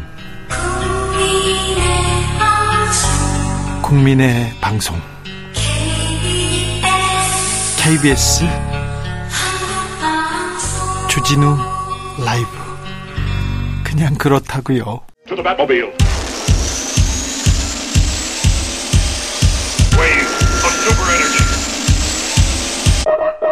주기자의 1분 방송통신위원장으로 이동관 대통령 대외협력특보가 지명됐습니다. 이동관 내정자는 오늘 대통령실에서 공정한 미디어 생태계 복원에 총력을 기울이겠다고 밝혔습니다. 미디어 생태계가 무너져서 언론계의 암흑길이라고 불리던 시기가 있었습니다. 바로 이명박 정부 때였습니다. 이동관 내정자는 국 국제적으로 신뢰받는 공영방송이 있어야 한다고 했습니다. 감사원, 검찰, 그리고 국정원을 동원해서 공영방송을 탄압했다고 기록된 때가 있습니다. 바로 이명박 정부 당시였습니다. 이동관 내정자는 자유민주주의 체제를 파괴하는 가짜뉴스와 전쟁하겠다고 했습니다. 비판적인 언론인은 물론 가수, 개그맨까지 사찰하고 일할 자유마저 박탈하던 때가 있습니다. 정부를 찬양하는 가짜뉴스가 창궐하던 때가 있었습니다. 대통령, 대통령이 말할 수 있는 그런 방송을 만들어주던 그런 방송이 있었던 때가 있습니다. 바로 이명박 정부 당시였습니다. 이명박 정부의 언론 탄압의 대명사라고 불리던 이가 있습니다. 기술자라고 불리던 이가 있습니다. 바로 이동관 방송통신위원장 내정자였습니다. 지금까지 주기자 1분이었습니다. 루이 암스트롱, What a Wonderful World.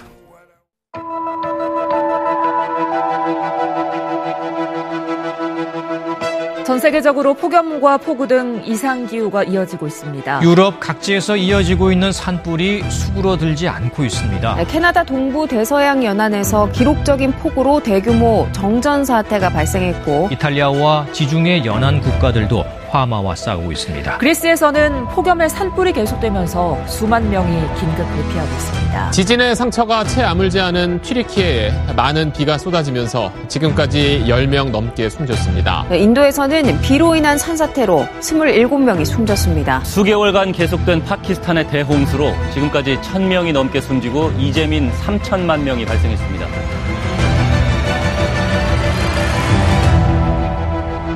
2023 재난 극복 세계와 함께 주진우 라이브에서 특집으로 준비했습니다. 전 세계가 지구가 폭염과 산불 그리고 폭우와 홍수로 몸살을 앓고 있습니다. 아, 해마다 해마다 이 정도가 더해갑니다. 아, 다른 나라도 각종 재난재해로 큰 고통 받고 있는데요. 아, 각국은 어떻게 재난에 대처하고 있고 어, 우리는 뭘 배워야 되는지 그런 고민의 시간 마련해 보았습니다. 자, 세계 대표단 지금 모셨습니다. 먼저 어, 파키스탄에서 온 자이드 네, 안녕하세요. 반갑습니다. 오늘 진짜 중요한 주제로 얘기를 나눌 생각으로 왔는데. 그래서 자이드 네, 특별히 모셨습니다. 네, 감사합니다. 자, 인도에서 오셨습니다. 나디. 어, 아니야. 니디다. 니디. 맞아요. 안녕하세요. 인도에서 온 니디라고 합니다. 네. 오늘 주제에 관심이 너무 많은데. 많아요. 인도에서 자연재해 그리고 피해 소식이 많았기 때문에 궁금한 맞아요. 게 많습니다. 음. 아 특별히 지금 궁금합니다. 캐나다에서 온 시드니? 네, 안녕하세요. 네. 저는 캐나다에서 온 시드니라고 하, 는데 네. 한국 이름은 표신해라고 해요. 표신해? 네, 음. 맞아요. 표신해? 해, 여의. 여의. 네. 음. 신해. 네. 알겠습니다. 알겠어요, 신혜 씨. 네. 한국에 왔는데 한국의 여름 쉽지 않죠. 어렵죠. 네. 덥고. 아, 그죠? 맞아요. 엄청 더워요. 인도도 엄청 더운데 네. 한국은 숲에서 숨을 음. 쉴 수가 없어요. 아프리카에서 아프리카에서 그 공연하러 한국에 왔는데 아프리카에서 온 그 공연단이 아이고 너무 더워서 나 못하겠다 돌아갔었어요. 그런 적이 그렇죠, 그렇죠. 힘들었죠. 네, 네. 숲에서요. 네. 캐나다에서 왔으니까 더 힘들었을 거 아니에요? 네, 여기 훨씬 더 힘들어요. 왜냐하면 네. 숲에서 캐나다는 완전 건조해요. 그렇죠. 음. 그래서 40도까지 가는데 건조하니까 네. 그나마 그늘 가면 시원하죠. 시원해요. 음. 근데 여기서 그거 피해할 수 없어요. 네. 네. 그런데 한국의 장마는 더 힘들어요. 습한 데다 그렇죠. 비도 네, 오고. 맞아요. 어떻습니까? 아, 사실 파키스탄도 비 엄청 많이 와요. 네. 가끔씩. 네. 근데 이제 한국에서는 제가 파키스탄 북쪽에서 와가지고 우리는 눈이 많이 오지 음. 비는 그렇게 많이 안 오거든요. 네. 그래서 한국에 와서 비 올 때마다 이제 그 너무 무서웠 무서웠고 무서웠어요? 예, 작년에 예. 제 친구가 예. 이제 같은 고향 친구인데 고등학교 같이 다닌 친구고 여기 숭실대 근처에 살고 있어요. 네. 근데 비 엄청 많이 왔을 때 네. 강남 사태가 있었을 때 그때. 옆에서 그 산이 아예 무너지면서 네. 집까지 문이 들어와 가지고 물이 들어왔 여권과 옷과 다 없어지고 네. 아예 집이 거의 다 음. 없어지고 당, 다행히 그때 집에 없었거든요 친구가 네. 그래서 아, 네. 그런 일도 주변에 있었기 때문에 가끔씩 무서워요. 음. 네. 그래요. 아 파키스탄 폭우 홍수 이런 얘기가 많았는데 그런 뉴스 많이 봤는데 네네네. 그런데 한국의 장마가 무서웠군요. 그렇죠. 장마 피해, 장마가 비가 오고 태풍이 오면 무섭습니까? 한국에서? 저는 아직 막 인도에 더 피해를 많이 음. 봐서 그런지 네. 그래도 한국은 안전하구나 아마도 네. 이런 생각을 하고 있어요 아직은. 음. 네, 자 캐나다에서 온 로키 산맥에서 온 효신혜 씨. 어 저는 그 부산에서 살았을 때는 네. 그때 조금 그 느껴봤는데 서울에서는 그렇게 심하게 느끼지 않은데 네. 그래도 네. 만약에 지하 집에서 살았으면 반지하. 어. 훨씬 더 걱정했을 거예요. 그렇죠. 그래서 어, 저는 안전하게 4층에서 있어. 아, 그래요? 자, 장마가 오고 태풍이 와도 그렇게 걱정하진 않죠? 네. 네. 그렇죠. 근데 여기는 뭐 안전하죠, 사실. 네. 무섭진, 그렇게 무섭진 않죠. 예. 그렇습니까? 네. 아이고, 좀 다행입니다. 음. 아, 장마마다 무서워요. 그런 생각이 드 친구분 피해가 있어서. 그렇죠. 피해가 있어서. 음. 근데 캐나다에서, 네. 캐나다에서 계속해서 산불이 꺼지지 않는다는 뉴스가 있었고요. 그 다음 네. 폭우로 큰 피해가 있었다는 기사를 봤습니다. 네, 네, 그거 맞아요. 그 폭우 전엔 캐나다 전역에 이례적 대형 산불 발생했어요. 이례적으로 음. 대형 산불이었어요. 네, 음. 그리고 포르투갈 면적보다 네. 더 넓은 숲이 닿다고 했었는데, 그렇죠. 그 화재 진압 물품이나 인력이 너무 부족이나 한 번에 산불이 너무 많이 음. 발생해서 음. 완전 어려움을 겪었어요. 그러니까요. 그래서 그래서 그 산불의 보고까지 피해가 너무 큰 것 같아요. 음. 캐나다에서 산불도 나고 산불 진압도 어렵다고 하고 그 다음에 음. 이제 폭염 피해도 나오고 그렇죠. 계속 이렇게 캐나다에서 캐나다 정부에서 대비를 잘 하지 않습니까? 음. 아, 네? 네? 그건 아닌가요? 어, 우리 총리가 성명을 내서 네. 앞으로 이 새로운 현실에 어떻게 대처, 대처할 수 있는지 네. 진, 진지하게 고민해야 네. 한다고 그렇죠. 강조했긴 했지만 네. 그러긴 했지만 어, 환경 단체들은 캐나다 정부의 화석 연료에서 네. 탈피해야 한다. 네. 그리고 또 그 뭐지 뭐 그 그런 것을 너무 좀 또 인력도 필요하고 네. 그래서 정부적에서 준비 네. 준비도 많이 해야 될 것 같아요. 자연재해가 더 매년 심각해지기 때문에 네. 좀 네. 대비해야 됩니다. 맞아요. 어, 파키스탄에서는 물난리 났다는 보도 본 것 같아요. 아 그렇죠. 파키스탄에서는 작년에 사실 그 전에도 홍수가 몇 번 일어났었는데. 네. 근데 이제 그때 작년에 2022년에 음. 역사상 가장 심각한 네. 홍수가 일어났었습니다. 그랬어요? 네네네네. 거의 이제 인명 피해도 어, 컸어요. 엄청 컸죠. 음. 파키스탄 면적의 한 3분의 1이 네. 물 속에 빠졌었고요. 그렇죠. 그리고 거의 이제 3,300만 명의 사람들이 직접적인 피해를 받았고 예? 거의 2천 명 정도 사망을 했었고 엄청난 하여튼 우리 역사에서는 가장 있었 있었던 일이 아니었고 네. 저희가 이제 그거를 대체할 사실 정부에서 대체했으면은 어 조금 덜 이제 피해를 받았을 텐데 그런 게 너무 음. 부족해 가지고 네. 사실 제가 그 피해를 그 홍수 나는 거를 모습을 직접 이제 봤기 때문에 제 네. 주변 사람들이 사실 정부든 누구든 거기 대체를 할수 음. 없는 상황이었어요. 아니 국토의 3분의 1이 물에 잠기면 그렇죠. 예. 아 이거는 진짜 심각한데. 그러니까 저는 이제 북쪽에서 왔잖아요. 북쪽의 네. 히말라야 빙하들이 예. 이제 북극 남극 다음으로 빙하가 가장 많은 지역이 음. 히말라야 지역이에요. 네. 그것도 파키스탄에 다 집중이 돼 있어요. 그러니까 예. 거기에 빙하들이 지금 계속 음. 노각하고 있고 예. 지구 온난화 때문에 예. 그래서 그게 다 녹고 북쪽에서는 그런 물들 다 남쪽으로 내려오잖아요. 네. 그 남쪽 항들이 그렇게 막 인프라가 잘 돼 있지 않기 때문에 그게 다 도시로 이제 들어갈 수밖에 없는 네. 상황이고 그리고 농업하는 그런 어, 농업지 있잖아요. 네. 그런데 들어갈 수밖에 없는 이런 상황이었기 때문에 그렇게 3분의 1이 물 속에 빠진 상황이었어요. 그래, 좀 복구가 잘 됐는지. 네네네. 아직은 사실 경제적인 그 피해가 엄청 컸어요. 네. 파키스탄이 이제 코로나 바로 다음에 경제가 원래 약했었는데 근데 이제 이것 때문에 거의 16 조 원 정도의 경제적인 이제 피해를 받았고 네. 그거를 이제 1년 안에는 아직 극복할 수가 없었고 네. 아직도 열심히 하고 있는데 문제는 네. 작년에 홍수가 났다고 해서 이번에 홍수 안 나는 거 아니잖아요. 그렇죠. 지금, 지금도 더, 난리 나고 있고 더 더 저 예. 대비하기 어렵죠. 그렇죠. 그래서 진짜로 이제 어 지구의 이런 환경 문제가 진짜 심각하다는 걸 가까이 느끼고 있습니다. 근데 지구가 예. 지구를 전 세계에서 쓰고 있잖아요. 네. 특별히 맞아요. 선진국에서 공장 짓고 아, 뭐 에너지 나오고 그런 게 너무 열받아요. 지금. 그렇죠. 네. 그래서 뭐 화석 연료도 많이 쓰고요. 음. 그랬는데 피해는 우리가 봤죠. 받아요. 우리가 그 온실화 온실 가스를 그렇죠. 배출액 0.9%밖에 안 돼요. 파키스탄은 근데 피해는 가장 큽니다. 그러니까. 그래서 요즘은 climate injustice라는 우리가 그 단어를 많이 쓰는데 네. 진짜 우리는 그냥 피해만 받고 있는 거예요.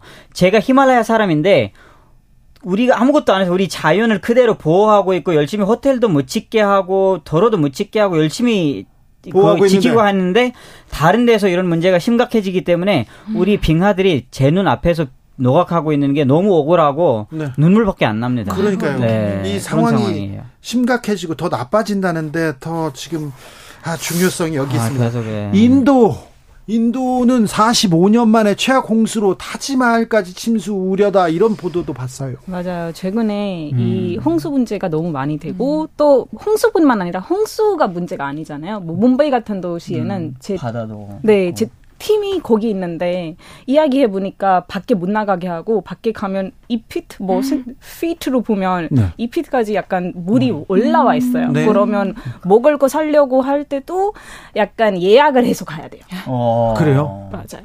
심각한. 그 정도 약간 엄청 심각한 심각하네요. 맞아요. 네. 너무 심각한데 근데 이 문제의 원인을 좀더 파악하면 네. 모두 사람들이 환경 때문이다, 음. 지구 온난화 때문이다 이렇게 하는데 네.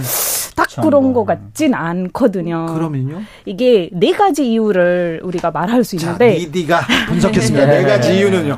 일단 첫 번째는 난개발 부분들인데. 음. 그렇죠. 그러니까 이제 대도시 같은 경우에는 네. 사람들이 너무 많고 네. 살 수가 없으니까 슬럼 같은 사, 막 지구 그렇죠. 막 지역들이 생기고 거기는 아예 전략적이지 않은 그렇죠.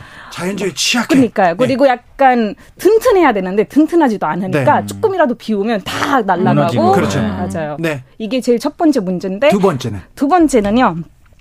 인도가 아마 인도분만 그런 것 같진 않은데 인도가 살짝 환경과 복령적 복령적인 관계라고 할 수 있는데 뭐 네. 뭐 예를 들어 나무를 좀 보호해야 네. 되는데 네. 보여주는 관계? 식인 나무가 있죠. 그러니까 네. 나무가 있는데 옆에 다 콘크리트예요. 아. 그러면 뿌리가 물을 음. 유지할 수가 없잖아요. 그렇죠. 그리고 옆에 있는 다 그렇게 되니까 네. 조금이라도 다시 약간 홍수가 오거나 바람이 좀 세면 나무가 올라가는 음. 다 날라버리고 네. 그렇게 되니까 음. 이게 네. 두 번째 문제가 된 것 같고요. 네.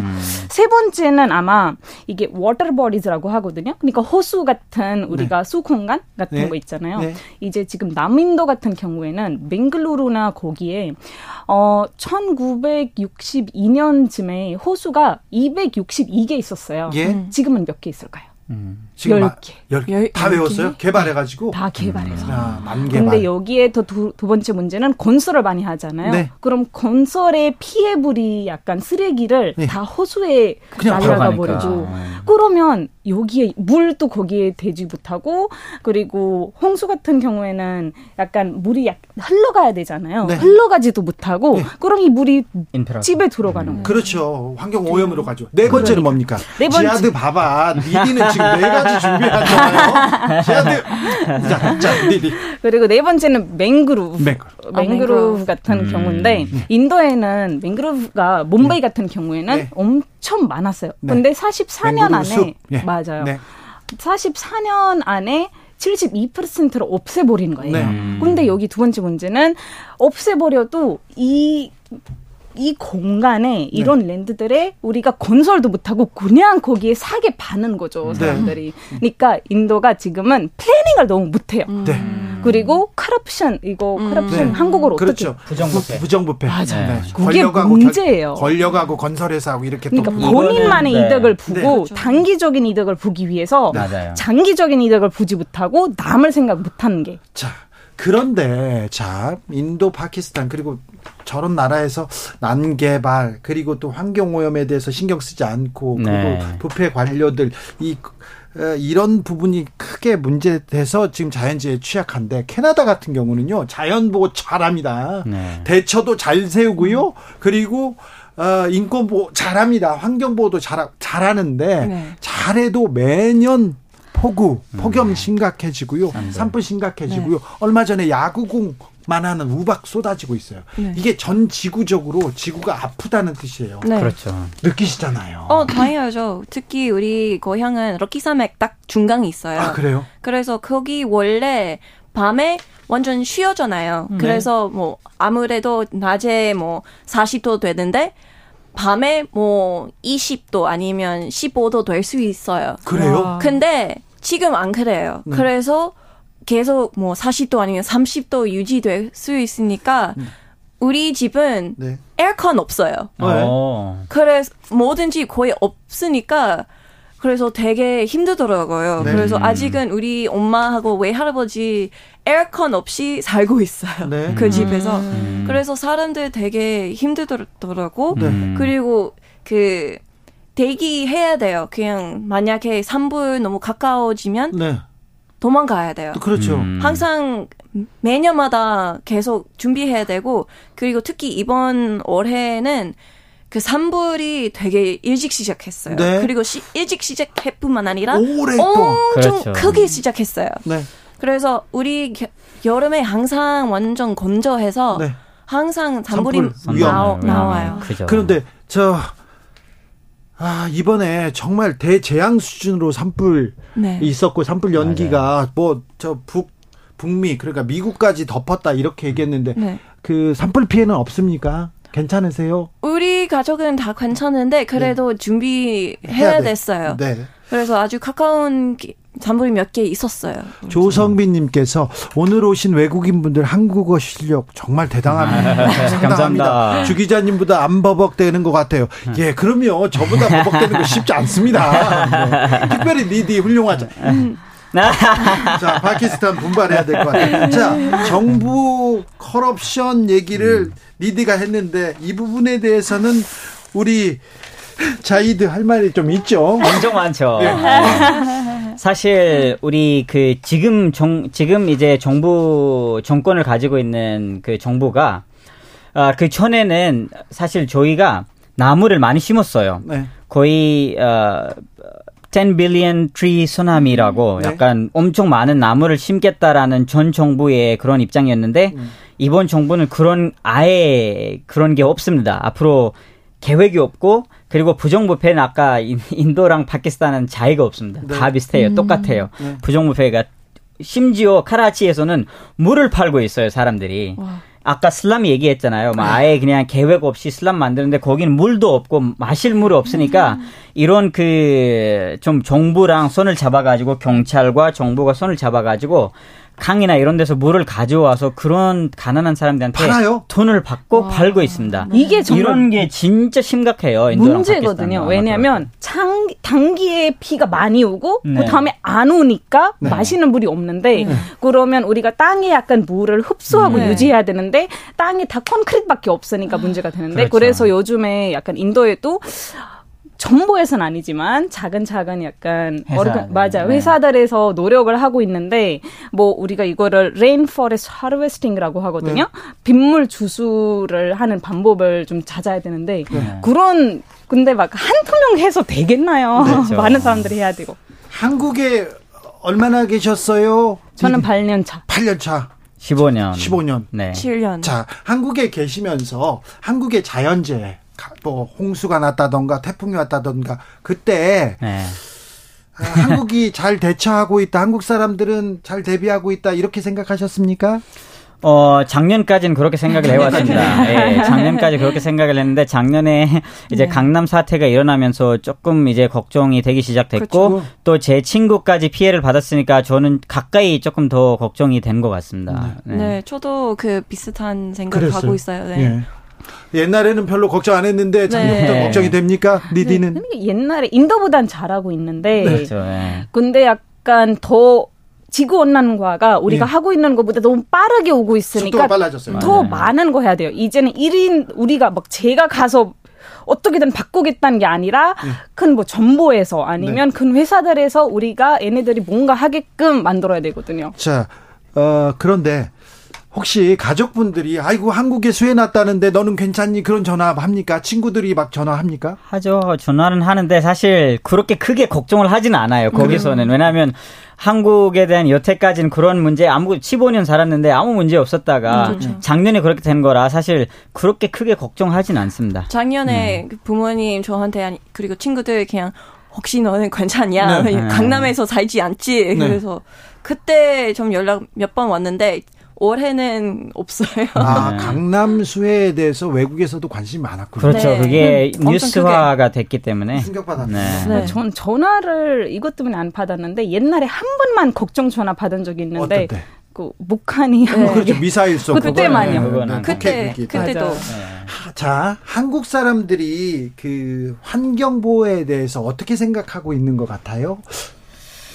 한국 사람들도 지금 심각하게 생각을 한국 사람들이 오히려 더 심각하게 생각을 하고 있는 것 같고 사실 저도 이제 주변에 그런 활동들 많이 하고 다니면서 음. 플러깅도 음. 하고 환경 관련 이제 활동도 많이 음. 하기 때문에 주변 사람들이 지금은 생각을 조금 더 진지하게 하고 있는 것 같은데 아직도 사실 조금 더 우리가 이거를 중요하게 생각을 해야 될것 음. 같다고 생각을 합니다.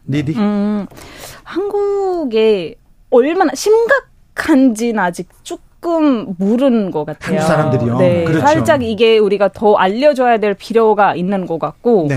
그렇지 않으면 지금은 보여지는 식, 네. 뭐 쓰레기를 잘 우리가 분리해서 버리던가 이런 건 잘 하는데, 네. 근데 그걸로 문제가 해결될 것 같지는 않아요. 음. 캐나다 분들은 환경 보호에 대해서는 엄청나게 네. 중요시하는데 네. 캐나다에서 온 우리 신혜 씨, 시드니가 보기에는 네. 한국 사람들이 환경 보호를 위해서 좀 어떻게 생각하는 것 같아요? 그 저도 마찬가지 그냥 우리 그냥 한국에서는 완전 크게 심각하지 않다고 생각하고 있을 것 같아요. 네. 캐나다보다는. 네. 어, 왜냐면 여기서 분리 그 분리수거 잘 하는데 지역 그냥 지역마다 좀 달라요. 네. 저는 그 동대문 쪽에서 살았는데 거기서 완전 잘 분리되었어요. 네, 그 동네는. 근데 여기 강남 쪽으로 이사했는데 네. 완전 엄, 훨씬 더 간단하게 분리하고 있어요. 그래서 음. 어떻게 하는지 아직도 그냥 몰, 모르고 음. 있어요. 근데 분리수거 잘하더라도 이 쓰레기를 우리가 재활용하거나 잘 버려야 되는데 그런 시스템이 아직 없잖아요. 그렇죠. 한국은 또 일회용품 네. 배달 엄청, 배달 엄청 많아요. 플라스틱을 엄청 그렇죠. 플라스틱 많이 쓰는 것 같습니다. 네. 캐나다 사람들에 비해서 한국 사람들 많이 씁니까? 어, 한국 사람 엄청 많. 그 특히 그 약국 갈때 네. 우리 약 한 봉지 다 나누고 있잖아요. 네. 캐나다 절대 아니에요. 그냥 음. 그통 받고 맞아요. 스스로 그냥 받아 스스로 다, 나눠서 써야 네, 넣어야 돼요. 맞아요. 근데 여기서 음. 완전 한 코면 이렇게 확 그렇죠. 듣고 있어요. 네, 그리고 그렇죠. 배달 배달 시킬 때도 네. 뭐 모든 거를 따로 따로 봉투에서 음. 이렇게 이제 해서 보내는 것도 네. 이제 박스에 보내는 것도 가끔씩 이제 에, 배달 안 시킬 때가 있습니다. 그런 거 생각이 그렇죠. 들어가지고. 아, 네. 리디는 맞아요. 어떻게 생각하세요? 저도 약간 비슷하게 그래서 쿠팡 로켓 배송할 때는 네네. 그래도 우리가 조금이라도 뭔가 잘하고 있구나라는 생각이 음. 좀 드는데 네. 근데 제가 여기서 뭐라고 많이 못한 게 인도가 더 못하고 있으니까 약간 한국을 약간 어, 그래도 잘하고 있다 이렇게 말하고 싶죠. 알겠어요. 네, 괜찮아요. 저 중요한 얘기가 네. 있는데 네. 이제 특히 우리 한국은 어 우리 한국은 네, 네 한국 그 뭐지 그 다른 나라에서 특히 파키스탄이나 인도 같은 데서 지금 크게 피해가 이제 받고 있잖아요 환경 네. 피해를 근데 이제 한국 분들이 아직도 가까이 그거를 안 느끼는 이유가 네. 약간 이런 파키스탄 같은 나라에 관심이 그렇게 크지 않기 때문에 음, 그래서 조금 이제 모르고 있는 것 같고 음. 가까이 느끼지 못하고 있는데 그래서 저는 요즘 관심 있는 주제가 네. 이제 있고 그쪽에 이제 관심이 많은데 다양성과 열린 관점의 중요성에 대한 저는 요즘 강연을 많이 하고 다녀요. 다양성. 다양성. 왜냐하면 우리 한국이 조금 다양하게 음, 여러 나라에 그렇죠. 대한 알고 여러 문화에 대한 알고 우리 한국 분들이 그렇게 해야 파키스탄 관심도 생기고 인도 관심도 생기면은 거기에 일어나는 이런 문제를 가까이 느끼고 음. 아 환경 문제를 조금 더 심각하게 음, 생각하지 그렇죠. 않을까라는 생각을 한국 사람들은 미국, 일본, 뭐 그렇죠. 중국 여기 말고는 관심이 별로 없죠. 그렇죠. 맞아요. 네, 네. 좀잘 몰라요. 그런 부분도 있어요. 네. 맞아요. 근데 그렇죠. 환경뿐만 아니라 이게 앞으로 우리가 개발하는데 아니면 성장하는데도 엄청 도움이 되잖아요. 그렇죠. 그러니까 그렇죠. 인력, 노동 음. 다 오는 나라들이 지금 뭐 인도, 파키스탄, 베트남 이런 나라에서 오니까 네. 앞으로 관심은 가져야 할 겁니다. 그러니까요. 네. 아, 시드니 시드니 네. 처음 왔을 때 미국에서 왔어요. 계속 얘기하죠. 네. 계속 그것만 물어보죠. 네, 아니면 뭐 캐나다에 어 캐나다 왔어요? 그럼 토론토? 네, 아, 아니요. 그 밴쿠버? 아니요. 네. 그럼 어디서 왔어요? 그래서 완전 밴쿠버 여적이 있는데 토론토 이적이 그렇죠. 있어요. 맞아요. 그래서 완전 반대적이니까 네. 음. 저는 딱 럭키 산맥 아니면 중간이 있어요. 네. 음. 그래서 사람들 전혀 그런 관심이. 관심 없고 그리고 우리 북극도 있으니까 우리도 네. 피해 엄청 많이 받고 있어요. 네. 북극곰도 있으니까 아. 그 빙하 다 없어지고 있어서 음. 그 폴르벨 그 아, 북극곰이 네. 그 갈수 있는 땅이 없어요. 그러니까 지금 캐나다에서는 땅이 크고요. 자 북극이 사라지고 있고 북극곰이 사라지고 있고 그다음에 산불 나고 있고 네. 그런 얘기겠습니다. 인도 파키스탄에서는 지금 히말라야 녹고 있고 계속 네. 홍수 있고 피해가 있어서 이 자연재 위기다, 기후 위기다 이렇게 생각하는데 음. 한국 사람들은 기후 위기에 대해서 약간 경각심이 약간 주, 조심하는 게 좀 떨어지는 것 같아요. 음. 그죠? 네. 아직은 직접 느끼진 아, 정말 그런 일이 없었으면 좋겠지만 네. 아직은 다른 나라에 일어난 일이니까 네. 정말 직접 눈으로 보면 우리가 느끼는 게 다르니까 그럴 수도 그렇죠. 있. 아, 그러면 한국 사람들한테 어떤 얘기를 해줘야 될까요? 그러니까 한국도 전... 지금 자연 보호 조금 더 하려고 하고요, 쓰레기 좀 줄이려고 하고 아, 네. 기후 위기 문제라는 조금 위기 의식은 있어요. 근데 네. 뭔가 좀 더 필요해요. 음, 그래서 저는 이제 히말라야 빙하가 높 녹고 이제 복구 빙하들이 녹으면은 네. 이 해수면이 올라갈 수밖에 없잖아요. 네. 이 해수면이 올라가면 사실 우리 인천도 몇 년 뒤에는 인천도 홍수 날 음. 가능성이 있고요. 우리 인천도. 우리 부산도. 네. 그래서 이런 걱정들을 우리가 지금부터 조금 더 했었으면 좋겠다는 그렇죠. 생각을 합니다. 니디. 네. 맞아 이게 비슷하게 한국 사람들이 아까 어 말하는 말씀하시는 것처럼 많은 거를 물으니까 관심을 안 가지니까 파키스탄에 이런 일이 있고 카나다에 이런 일이 있고 인도에 이런 일이 있다는 게 좀 더 알게 되면 이게 우리한테도 올 수 있는 일이다 이게 느껴지면 좀 더 많이 관심 맞아요 좀 그렇죠. 많은 관심이 가지지 않을까 싶어요. 네. 시드니? 네, 저도 마찬가지 그렇게 생각하고 있고 그리고 그냥 전 세계에서 좀 더 관심 생 가졌으면 좀 더 좋을 것 같아요. 네. 그래서 그냥 그 자연뿐만 아니라 그 문화에 대해 그래서 네. 문화 좀 더 알 수 있으면 우리 어떻게 뭐 다른 나라 어떤 방식을 사용하고 있는지 그거 좀 더 알수 그렇죠. 음. 있을 것 같아요. 시드니가 기왕 얘기했는데 지구잖아요. 함께 사는 맞아요. 세상이잖아요. 이게 전 지구가 느끼고 있는 일이고 지구가 아프다는 얘기인데 그렇죠. 전 지구가 지금 다 이렇게 네, 일어나야 될 텐데 참 음. 그런데요 오늘 세 분한테 제가 준비한 질문이 있었는데 다 돌발 질문인데 이렇게 이렇게 대답을 잘해 주셔서 감사합니다. 아, 아니에요. 아니에요. 자, 이드 말고 니드 감사합니다. 니드 네 가지 준비해야죠. 아, 앞으로 공부 열심히 하고 오겠습니다. 아, 네, 항상 훌륭해서 제가 얘기하는데 아, 네. 아무튼 북극곰이 사라지고 있습니다. 네. 이 부분에 대해서는 캐나다에서 계속해서 예, 뉴스가 나오고 조심하자 이렇게 얘기합니까? 5년 만에 27%가 줄었다는 통계치도 있어요. 네, 음. 그래서 자, 사실 제가 그 북극에서 가족이 있어요. 네. 그 가족도 가족이 북극에 살아요. 네, 네. 저도 옛날에 북극에서 살았거든요. 그래요? 그래서 음. 저도 그 이글루도 있었고 오. 그런 거 다 해봤는데 네. 진짜 완전 옛날보다는 많이 힘들어졌어요. 그분들을. 음. 북극에서 하는 게? 네. 왜요? 왜냐면 이제 날씨가 훨씬 더 이상하게 되었고, 원래 뭐 7개월, 8개월 정도 그 얼음에서 바다 여, 얼음 위에다가 그 상야 갈수 있었는데, 이제 못해요. 네. 뭐 5개월 안에 그 얼음 다 없어져요. 없어지니까, 음. 없어지니까 또 힘들어요. 네. 그래서 그 볶음도 되게 힘들어요. 네. 그래서 그 사람에게 또 피해 주고 있어요. 북극곰들이 그러면 내려가 내려 네, 그 마을로 내려, 오는구나 네, 그리고 음. 그 쓰레기통도 막 던지고 그래서 마을 안에서 가면 그거 되게 위험해요. 위험하죠. 그래서 음. 사람들 다 집에서 도망가야 되고 그리고 뭐 그 곰도 뭐 가끔씩 죽어야 되거나 아니면 뭐 가능하면 음. 잡고 다른 곳으로 옮겨야 돼요. 음. 네. 그래서 그러면. 되게 그런 원래 삶을 많이 그 지구 온난화 때문에 많이 네. 힘들어졌어요. 그 파키스탄 상황은 어떻습니까? 히말라야에서 누가 내려옵니까? 어, 사실 우리는 거꾸로예요. 거꾸로요? 옛날에는 겨울에 눈이 많이 오기 때문에 네.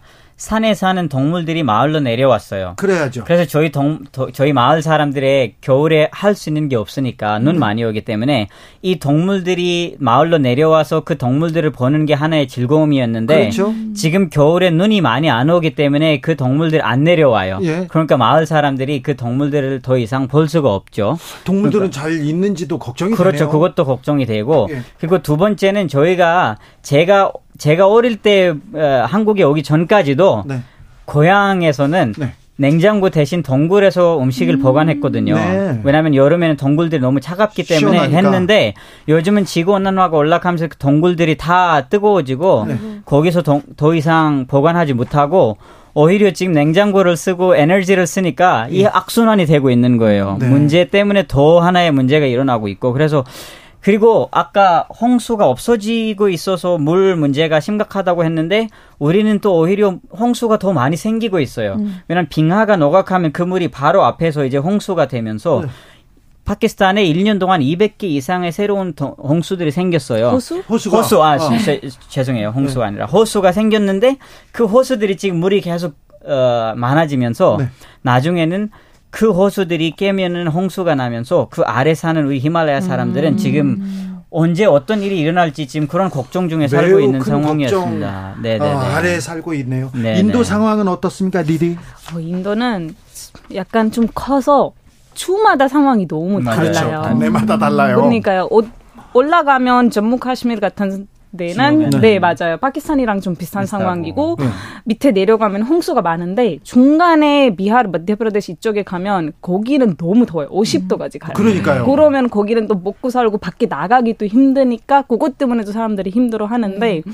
근데 문제는 인도 사람들도 약간 관심을 많이 가져야 되는데 음. 가지지 않고 맞아요. 그냥 아 어떻게든 살겠지라는 그 음. 마인드세트가 문제거든요. 네. 이걸 우리가 하나하나씩 조금이라도 하자 이런 게 생각하기 전까지는 네.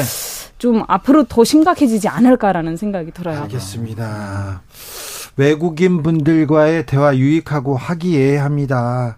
참 근데 우리 정부 정치인들은 왜 이렇게 다투고 싸우는지 좀 배워야 될 것 같습니다. 해배님께서 참 많이 배웠습니다. 자 그런데 아, 후쿠시마 오염수 방류에 아. 대해서 아. 좀 걱정이 됩니까, 차이? 그렇죠, 걱정이 되죠. 걱정이 됩니까? 예, 대한민국 음, 모든 사람들이 걱정하고 있으니까 네.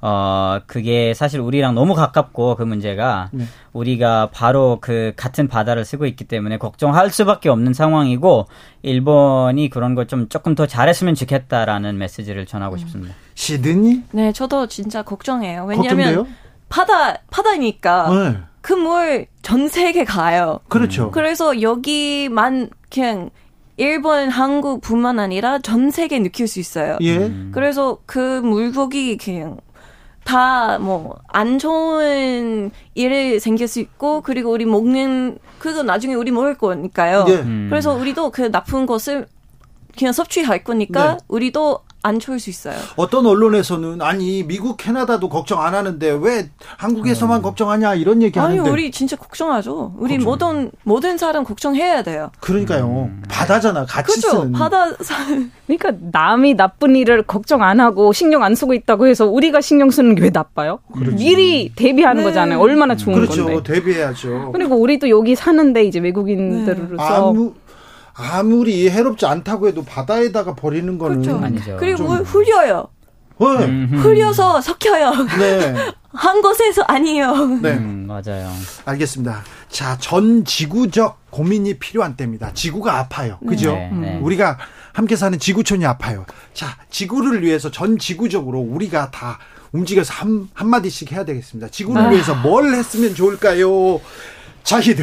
어, 저는 사실 딱 한 말씀을 하, 한 말씀을 드리고 싶은데. 한 말씀만 해요. 죄송해요. 말이 좀 많아서.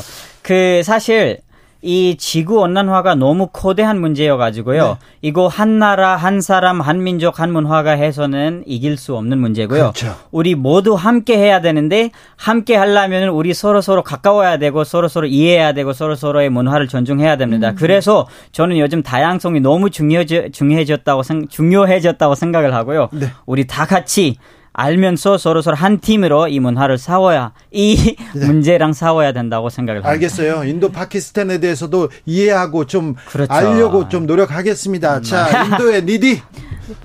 자히데 말에 무조건 동의하고 네. 근데 거기에 더 더 붙자면 네. 이제 우리가 혼자서 모든 거 바꾸 수 있는 시기가 조금 아니죠. 지나간 그렇죠. 것 같고 우리가 다 같이 와서 같이 목소리를 내서 정부 혹은 정부 기관 예. 큰 회사들이 문, 이런 문제를 해결하게끔 도와주는 게 지금이 그렇습니다. 더 중요합니다. 자. 그래서 쇼핑할 때도 환경을 생각해야 됩니다. 알겠어요. 밥 먹을 때도. 네. 캐나다의 시드니. 아 저도 동의 다 했는데 네. 어 우리 모든 같이 해야 되는데 사실 먼저 다 같이 못 하고 네. 혼자 일단 노력해야 돼요. 그렇죠. 음. 나 자신, 나, 나부터. 어, 맞아요. 그래서, 어, 저, 저만 안, 저만 하면 뭐큰 문, 그 효과 안 될 거라고 생각하면 안 돼요. 네. 그런 작은 것은 나중에 살 수 있으니까. 네. 맞아요. 지금 조금이라도 해보면 아주 좋겠어. 좋을 것 같아요. 시드니가 하면요, 저도 따라 하겠습니다. 아, 네. 자, 리디가 하면 저도 함께 하겠습니다. 알겠습니다. 자이드는 따라오세요. 자, 박태민님께서 인도, 파키스탄, 캐나다 세 분 친구들이 나와서 좋은 말씀 나눠주셔서 감사합니다. 얘기했는데, 네. 우리 세 명이서 자, 우리 네 명이서 전 지구적인 고민 더 많이 해봐야 될 것 같습니다. 네. 네. 또 봐야 될 것 같습니다. 네. 오늘 감사했습니다. 네. 파키스탄 자이드 감사합니다. 네, 너무 감사합니다. 인도 니디 감사합니다. 감사합니다. 캐나다 시드니 신혜 씨 감사합니다. 감사합니다. 네, 또 뵙겠습니다. 교통정보센터 다녀오겠습니다. 유하영 리포터. 현실의 불이 꺼지고 영화의 막이 오릅니다. 영화보다 더 영화 같은 현실 시작합니다. 라이너의 시사회.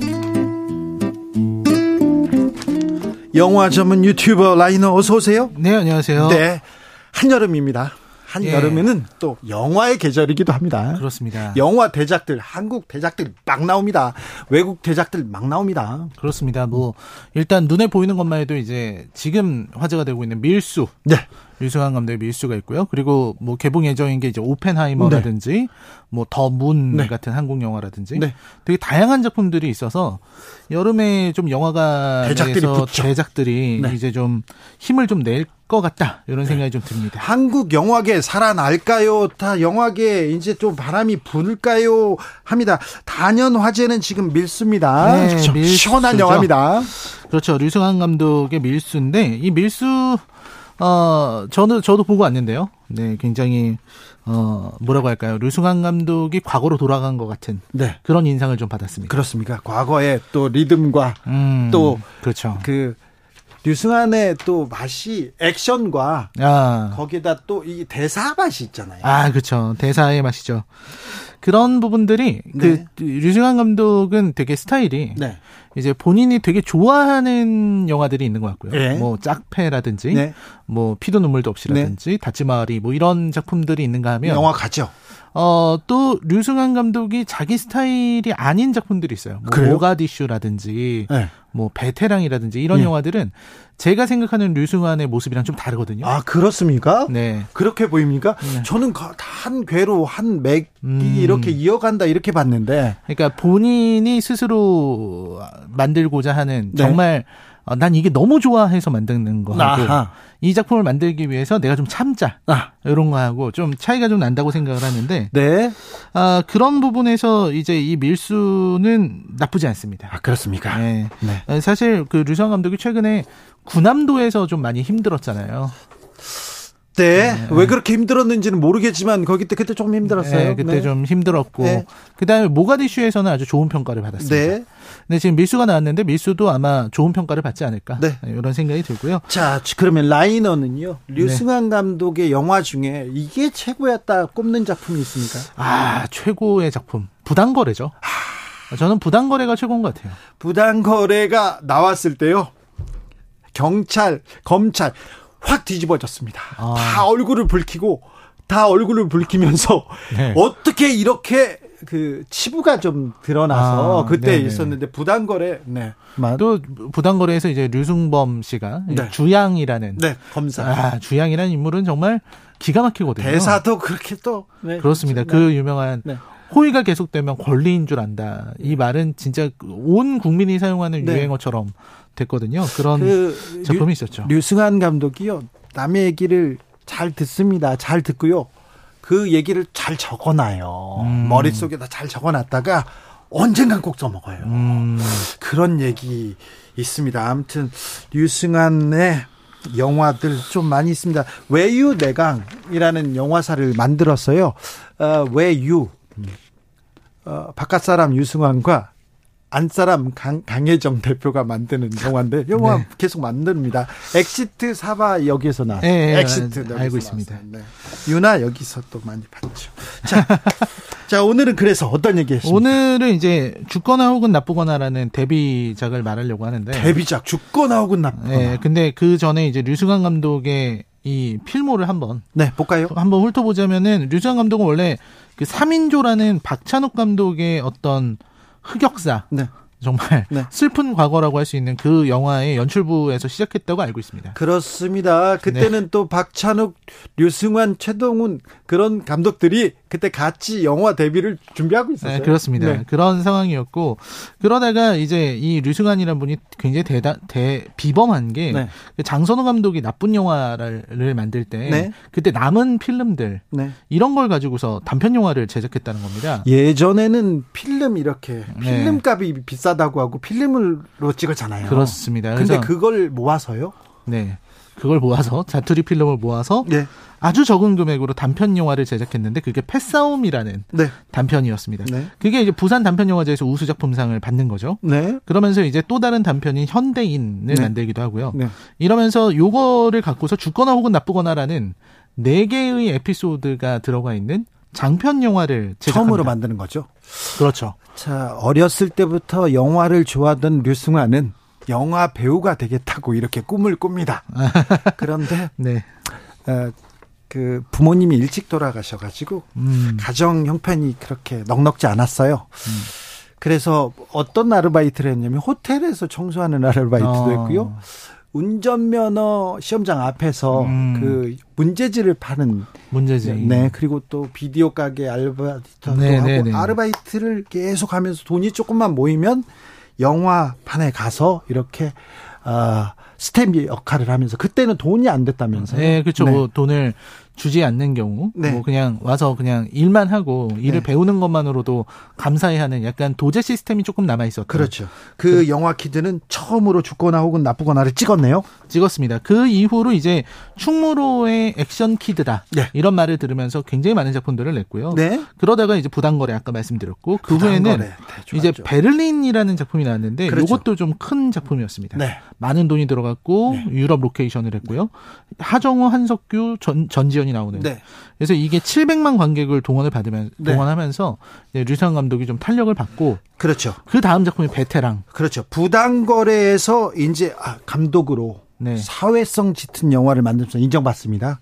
그리고는 베를린을 만들면서 오 이제 인정을 받기 시작하죠. 그렇죠. 그것도 남북 문제를 또 다룬 거거든요. 남북 문제. 네.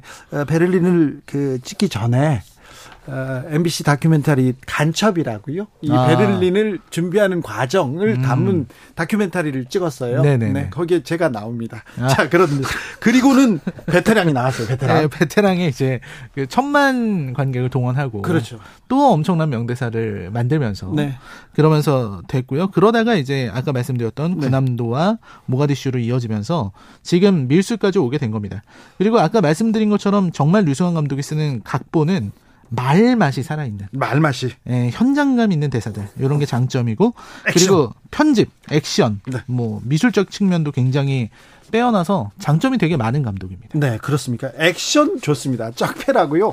그냥 처음부터 끝까지 쫙 패는 그런. 그런 네, 쫙 패. 근데 그런 영화를 또 좋아하는 해외 팬들이 많더라고요. 어 그리고 저도 되게 좋아해요. 아, 그런 약간 B급 냄새가 나는 다치마리, 예, 다치마리라든지 짝패. 예, 그 짝패 같은 경우는 또 이제 그 물론 류승환 감독이 주연을 했지만 네. 또 이제 무술 감독하시는 네. 정동 감독이 직접 주연을 하는 영화를 보기가 쉽지 않거든요. 아이고 정비용 거기 있을 때는 날라다녔어요. 그 이후에 허리를 좀 네, 아. 잡고 다니십니다. 괜찮으십니다. 아. 훌륭하십니다. 자, 그리고요. 네, 그래서 오늘 죽거나 혹은 나쁘거나. 죽거나. 자, 류승안의 신작 죽거나 혹은 나쁘거나로 가보겠습니다. 네, 신작이 데뷔작인데요. 네. 아, 이 데뷔작입니다. 처음 만든 이 데뷔작은 네 편의 이야기가 이어져요. 네. 서로 다른 단편 영화처 영화로 원래 기획이 됐던 건데 네. 요걸 이어지 이어지게 만든 거죠. 예. 이 패싸움이라는 단편으로 시작합니다. 네. 이 패싸움은 그러니까 내용이 되게 단순해요. 네. 그러니까 그 졸업을 앞둔 공고 3학년 학생들이 네. 옆에 있는 예술 고등학교 학생들이랑 어 당구장에서 싸움을 한다라는 자. 자, 당구장 나왔는데 네. 아, 류승한 감독의 삼촌이 사람은 기술을 배워야 된다 하면서 당구장에서 네. 당구 키대를 가, 는그 기술을 가르쳐서 네. 아이 그 류승환이 먹고 살아야 된다 이런 얘기가 있어서 음. 사실 당구장에서 좀 일했어요. 아. 거기서 이 영화가 시작됩니다. 그렇습니다. 네. 그 영화가 시작되고 이제 거기서 이제 싸움이 벌어지게 되는데 여기서 석환이라는 주인공을 류승환 감독이 직접 네. 했고요. 네. 그리고 이제 싸움을 하게 되는데 이 그냥 싸우는 내용이에요. 네. 싸웠는데 이제 문제는 뭐냐면 그, 그 친구 중 하나인 성빈이 예. 그 현수를 사망에 이르게 했다는 겁니다. 아, 네. 그래서 이 1편이 여기서 끝내고요. 네. 2편인 악몽으로 이어지는데 악몽으로. 두 번째 에피소드. 네. 여기서는 이제 7년 동안 살인죄로 감옥에 있다가 네. 나온 성빈이라는 아까 말씀드린 네. 그 인물이 죄책감에 시달리다가 네. 계속 자기가 자, 잘못해서 죽인 그 친구가 귀신으로 나오고 예. 이, 이러면서 계속 이 시달리다가 결국은 조직 폭력배의 길을 걷게 된다라고 하는 네. 그런 이야기를 담았습니다. 그리고 네. 여기서 이제 형사 역할로 이제 임원희 씨가 등장을 하면서 네. 굉장한 인상을 줍니다. 네. 이게 이제 악몽이라는 작품이고 예. 그다음 현대인인데 네. 이 현대인은 어 현대인까지 오면요. 이 영화를 보시면 되게 재밌는 건데요. 네. 이 1편과 2편 첫 번째 에피소드는 사실 어 이거는 정말 그 너무 저예산으로 만들어서 네. 이건 정말 무슨 동아리에서 만든 영화 같다. 아, 그래요? 이런 인상이 되는데 네. 현대인에 와서는 굉장히 훌륭합니다. 아, 그래요? 네, 현대인은 현대인도 별 내용은 없어요. 그냥 네. 이 석환과 태훈이 싸운다라는 내용인데. 네. 그, 그, 그냥 싸움을 하는 내용인데 여기서 이제 그 충무로 액션 kid라고 불릴 만한. 네. 액션이. 아, 그렇죠. 그러니까 지금은 이제 류승완 감독 나이를 생각하면 kid라고 부르면 안 되는데 어쨌든 별명이 그러니까요. 네. 키가 네, kids. 네. 네 아무튼 죄송합니다. 그 진짜 액션이 정말 훌륭합니다. 이 네. 작품에 여기서는. 이 부분 그러니까 3편에서 현대인에서 음. 그 액션을 보여줍니까? 액션의 네, 싹을. 살아있는 액션. 네.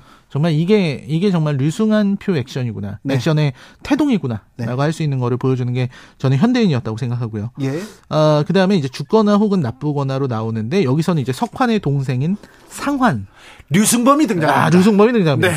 이게 되게 굉장히 중요한 게요. 네. 죽거나 혹은 나쁘거나 이 네 번째 에피소드가 네. 류승범이라는 배우가 세상에 처음 등장하는 순간이에요. 그런데 이게 듣도 보도 못한 듣도 보도 못한 그런 이 연기를 하죠. 그렇죠. 네. 어디 어디서도 보지 못한 그런 연기를 네. 펼치기 시작하는데 어떤 어떤 연기를 합니까?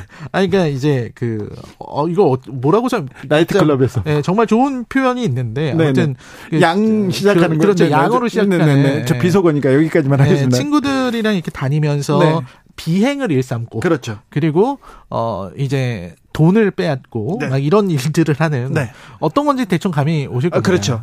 네. 실제 류승범 류승범은요 나이트클럽에서 춤은 추고 DJ 한다고는 다녔는데 그렇다고 해서 막 싸우고 그러던 그런 친구는 아니었어요. 네. 말은 안 들었어 승범이가 그렇지만 네. 그런 그런 누구한테 돈을 뺏거나 그런 친구는 아니었어요. 네. 어렸을 때부터 돈이 조금 있으면 옷을 사고 멋을 내고 그러던 친구였어요. 그렇습니다. 네. 그래서 아무튼 여기서 그 모든 것이 완성이 돼요. 이제 네. 뭐 상환이라는 그 동생이 이제 뭐 조직에 들어가고 네. 뭐 별별 일이 다 생기고 결국은 석환이 그거 볼 수 없었기 때문에 어, 오게 되고 그리고 성빈과 석환이 마지막에 이제 처절하게 결투를 벌이는 이런 장면으로 이어지면서 네. 어, 정말 이 죽거나 혹은 나쁘거나라고 하는 아주 대단한 데뷔작이 나오게 된 겁니다. 3, 1편, 2편에서는 그냥 가나 했는데 3편에서 액션을 보이고 4편에서 이제 가능성을 음, 그렇죠. 폭발시키네요. 그렇죠. 이, 이 류승환이란 감독은 이 작품으로 충무로에 엄청난 충격을 줬고요. 네.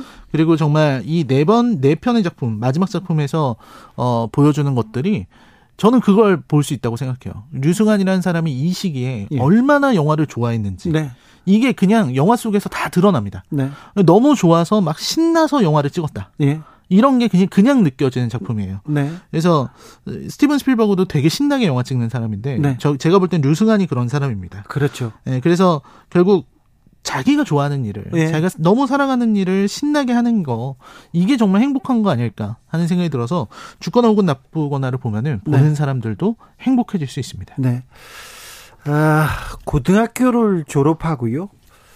그냥 아르바이트를 하던 학생인데 영화 장에 와가지고 나 감독이 될 거다 이렇게 계속 얘기하고 다닙니다. 나 영화를 너무 사랑해서 감독이 될 거야 달고 그러니까 참 어린애가 참 음. 영화 감독이 된다고 응 그래 끄덕끄덕 하는데 그 꿈을 그 사랑을 실현하잖아요. 실현해서 지금은 정말 우리나라를 대표하는 네. 그런 영화 감독이 되었죠. 자, 이마림님께서, 어, 내용이 너무 궁금합니다. 제목 다시 알려주세요. 죽거나, 죽거나 혹은 나쁘거나. 라이너가 이 작품 추천하는 이유가 뭡니까? 아, 뭐, 아까도 말씀드렸지만, 류승환 감독의 데뷔작이기 때문입니다. 데뷔작이기 때문에. 네, 그리고 아까도 말씀드린 것처럼, 보는 사람이 행복해질 정도로 네. 행복하게 영화를 찍은 네. 그 환, 광경이 정말 다 담겨 있습니다. 그렇습니까? 이것은 류승환의 시작입니다. 네. 그러니까 볼만한 가치가 있는 거죠. 아, 그렇습니까? 네. 자, 여름 최고의 화제를 묶고 있는 밀수 말고 아, 류승환의 데뷔작을 봤습니다. 죽거나 혹은 나쁘거나. 자, 보시고요. 보시고 얘기해 주세요. 이거 문제가 있다고 하면 제가 또 예, 애프터 서비스 해드리겠습니다. 시사회 오늘은 류승완의 죽거나 혹은 나쁘거나 라이너와 함께 아, 봤습니다. 잘 봤습니다. 감사합니다. 네. 자, 영화 밀수에서 계속 흘러나옵니다. 김트리오의 연안부두. 사실은 류승완의 최애곡이에요. 가만히 있다가 일어나서 춤을 추면서 이 노래를 부르는 게 류승완인데, 자, 그 밀수에서요, 박정민 배우의 그 연기를 보는데요. 딱 류승환입니다. 하는 게 류승환입니다. 네. 여기까지 하겠습니다. 아, 저는 내일 오후 5시 5분에 주진우 라이브 스페셜로 돌아오겠습니다. 지금까지 주진우였습니다.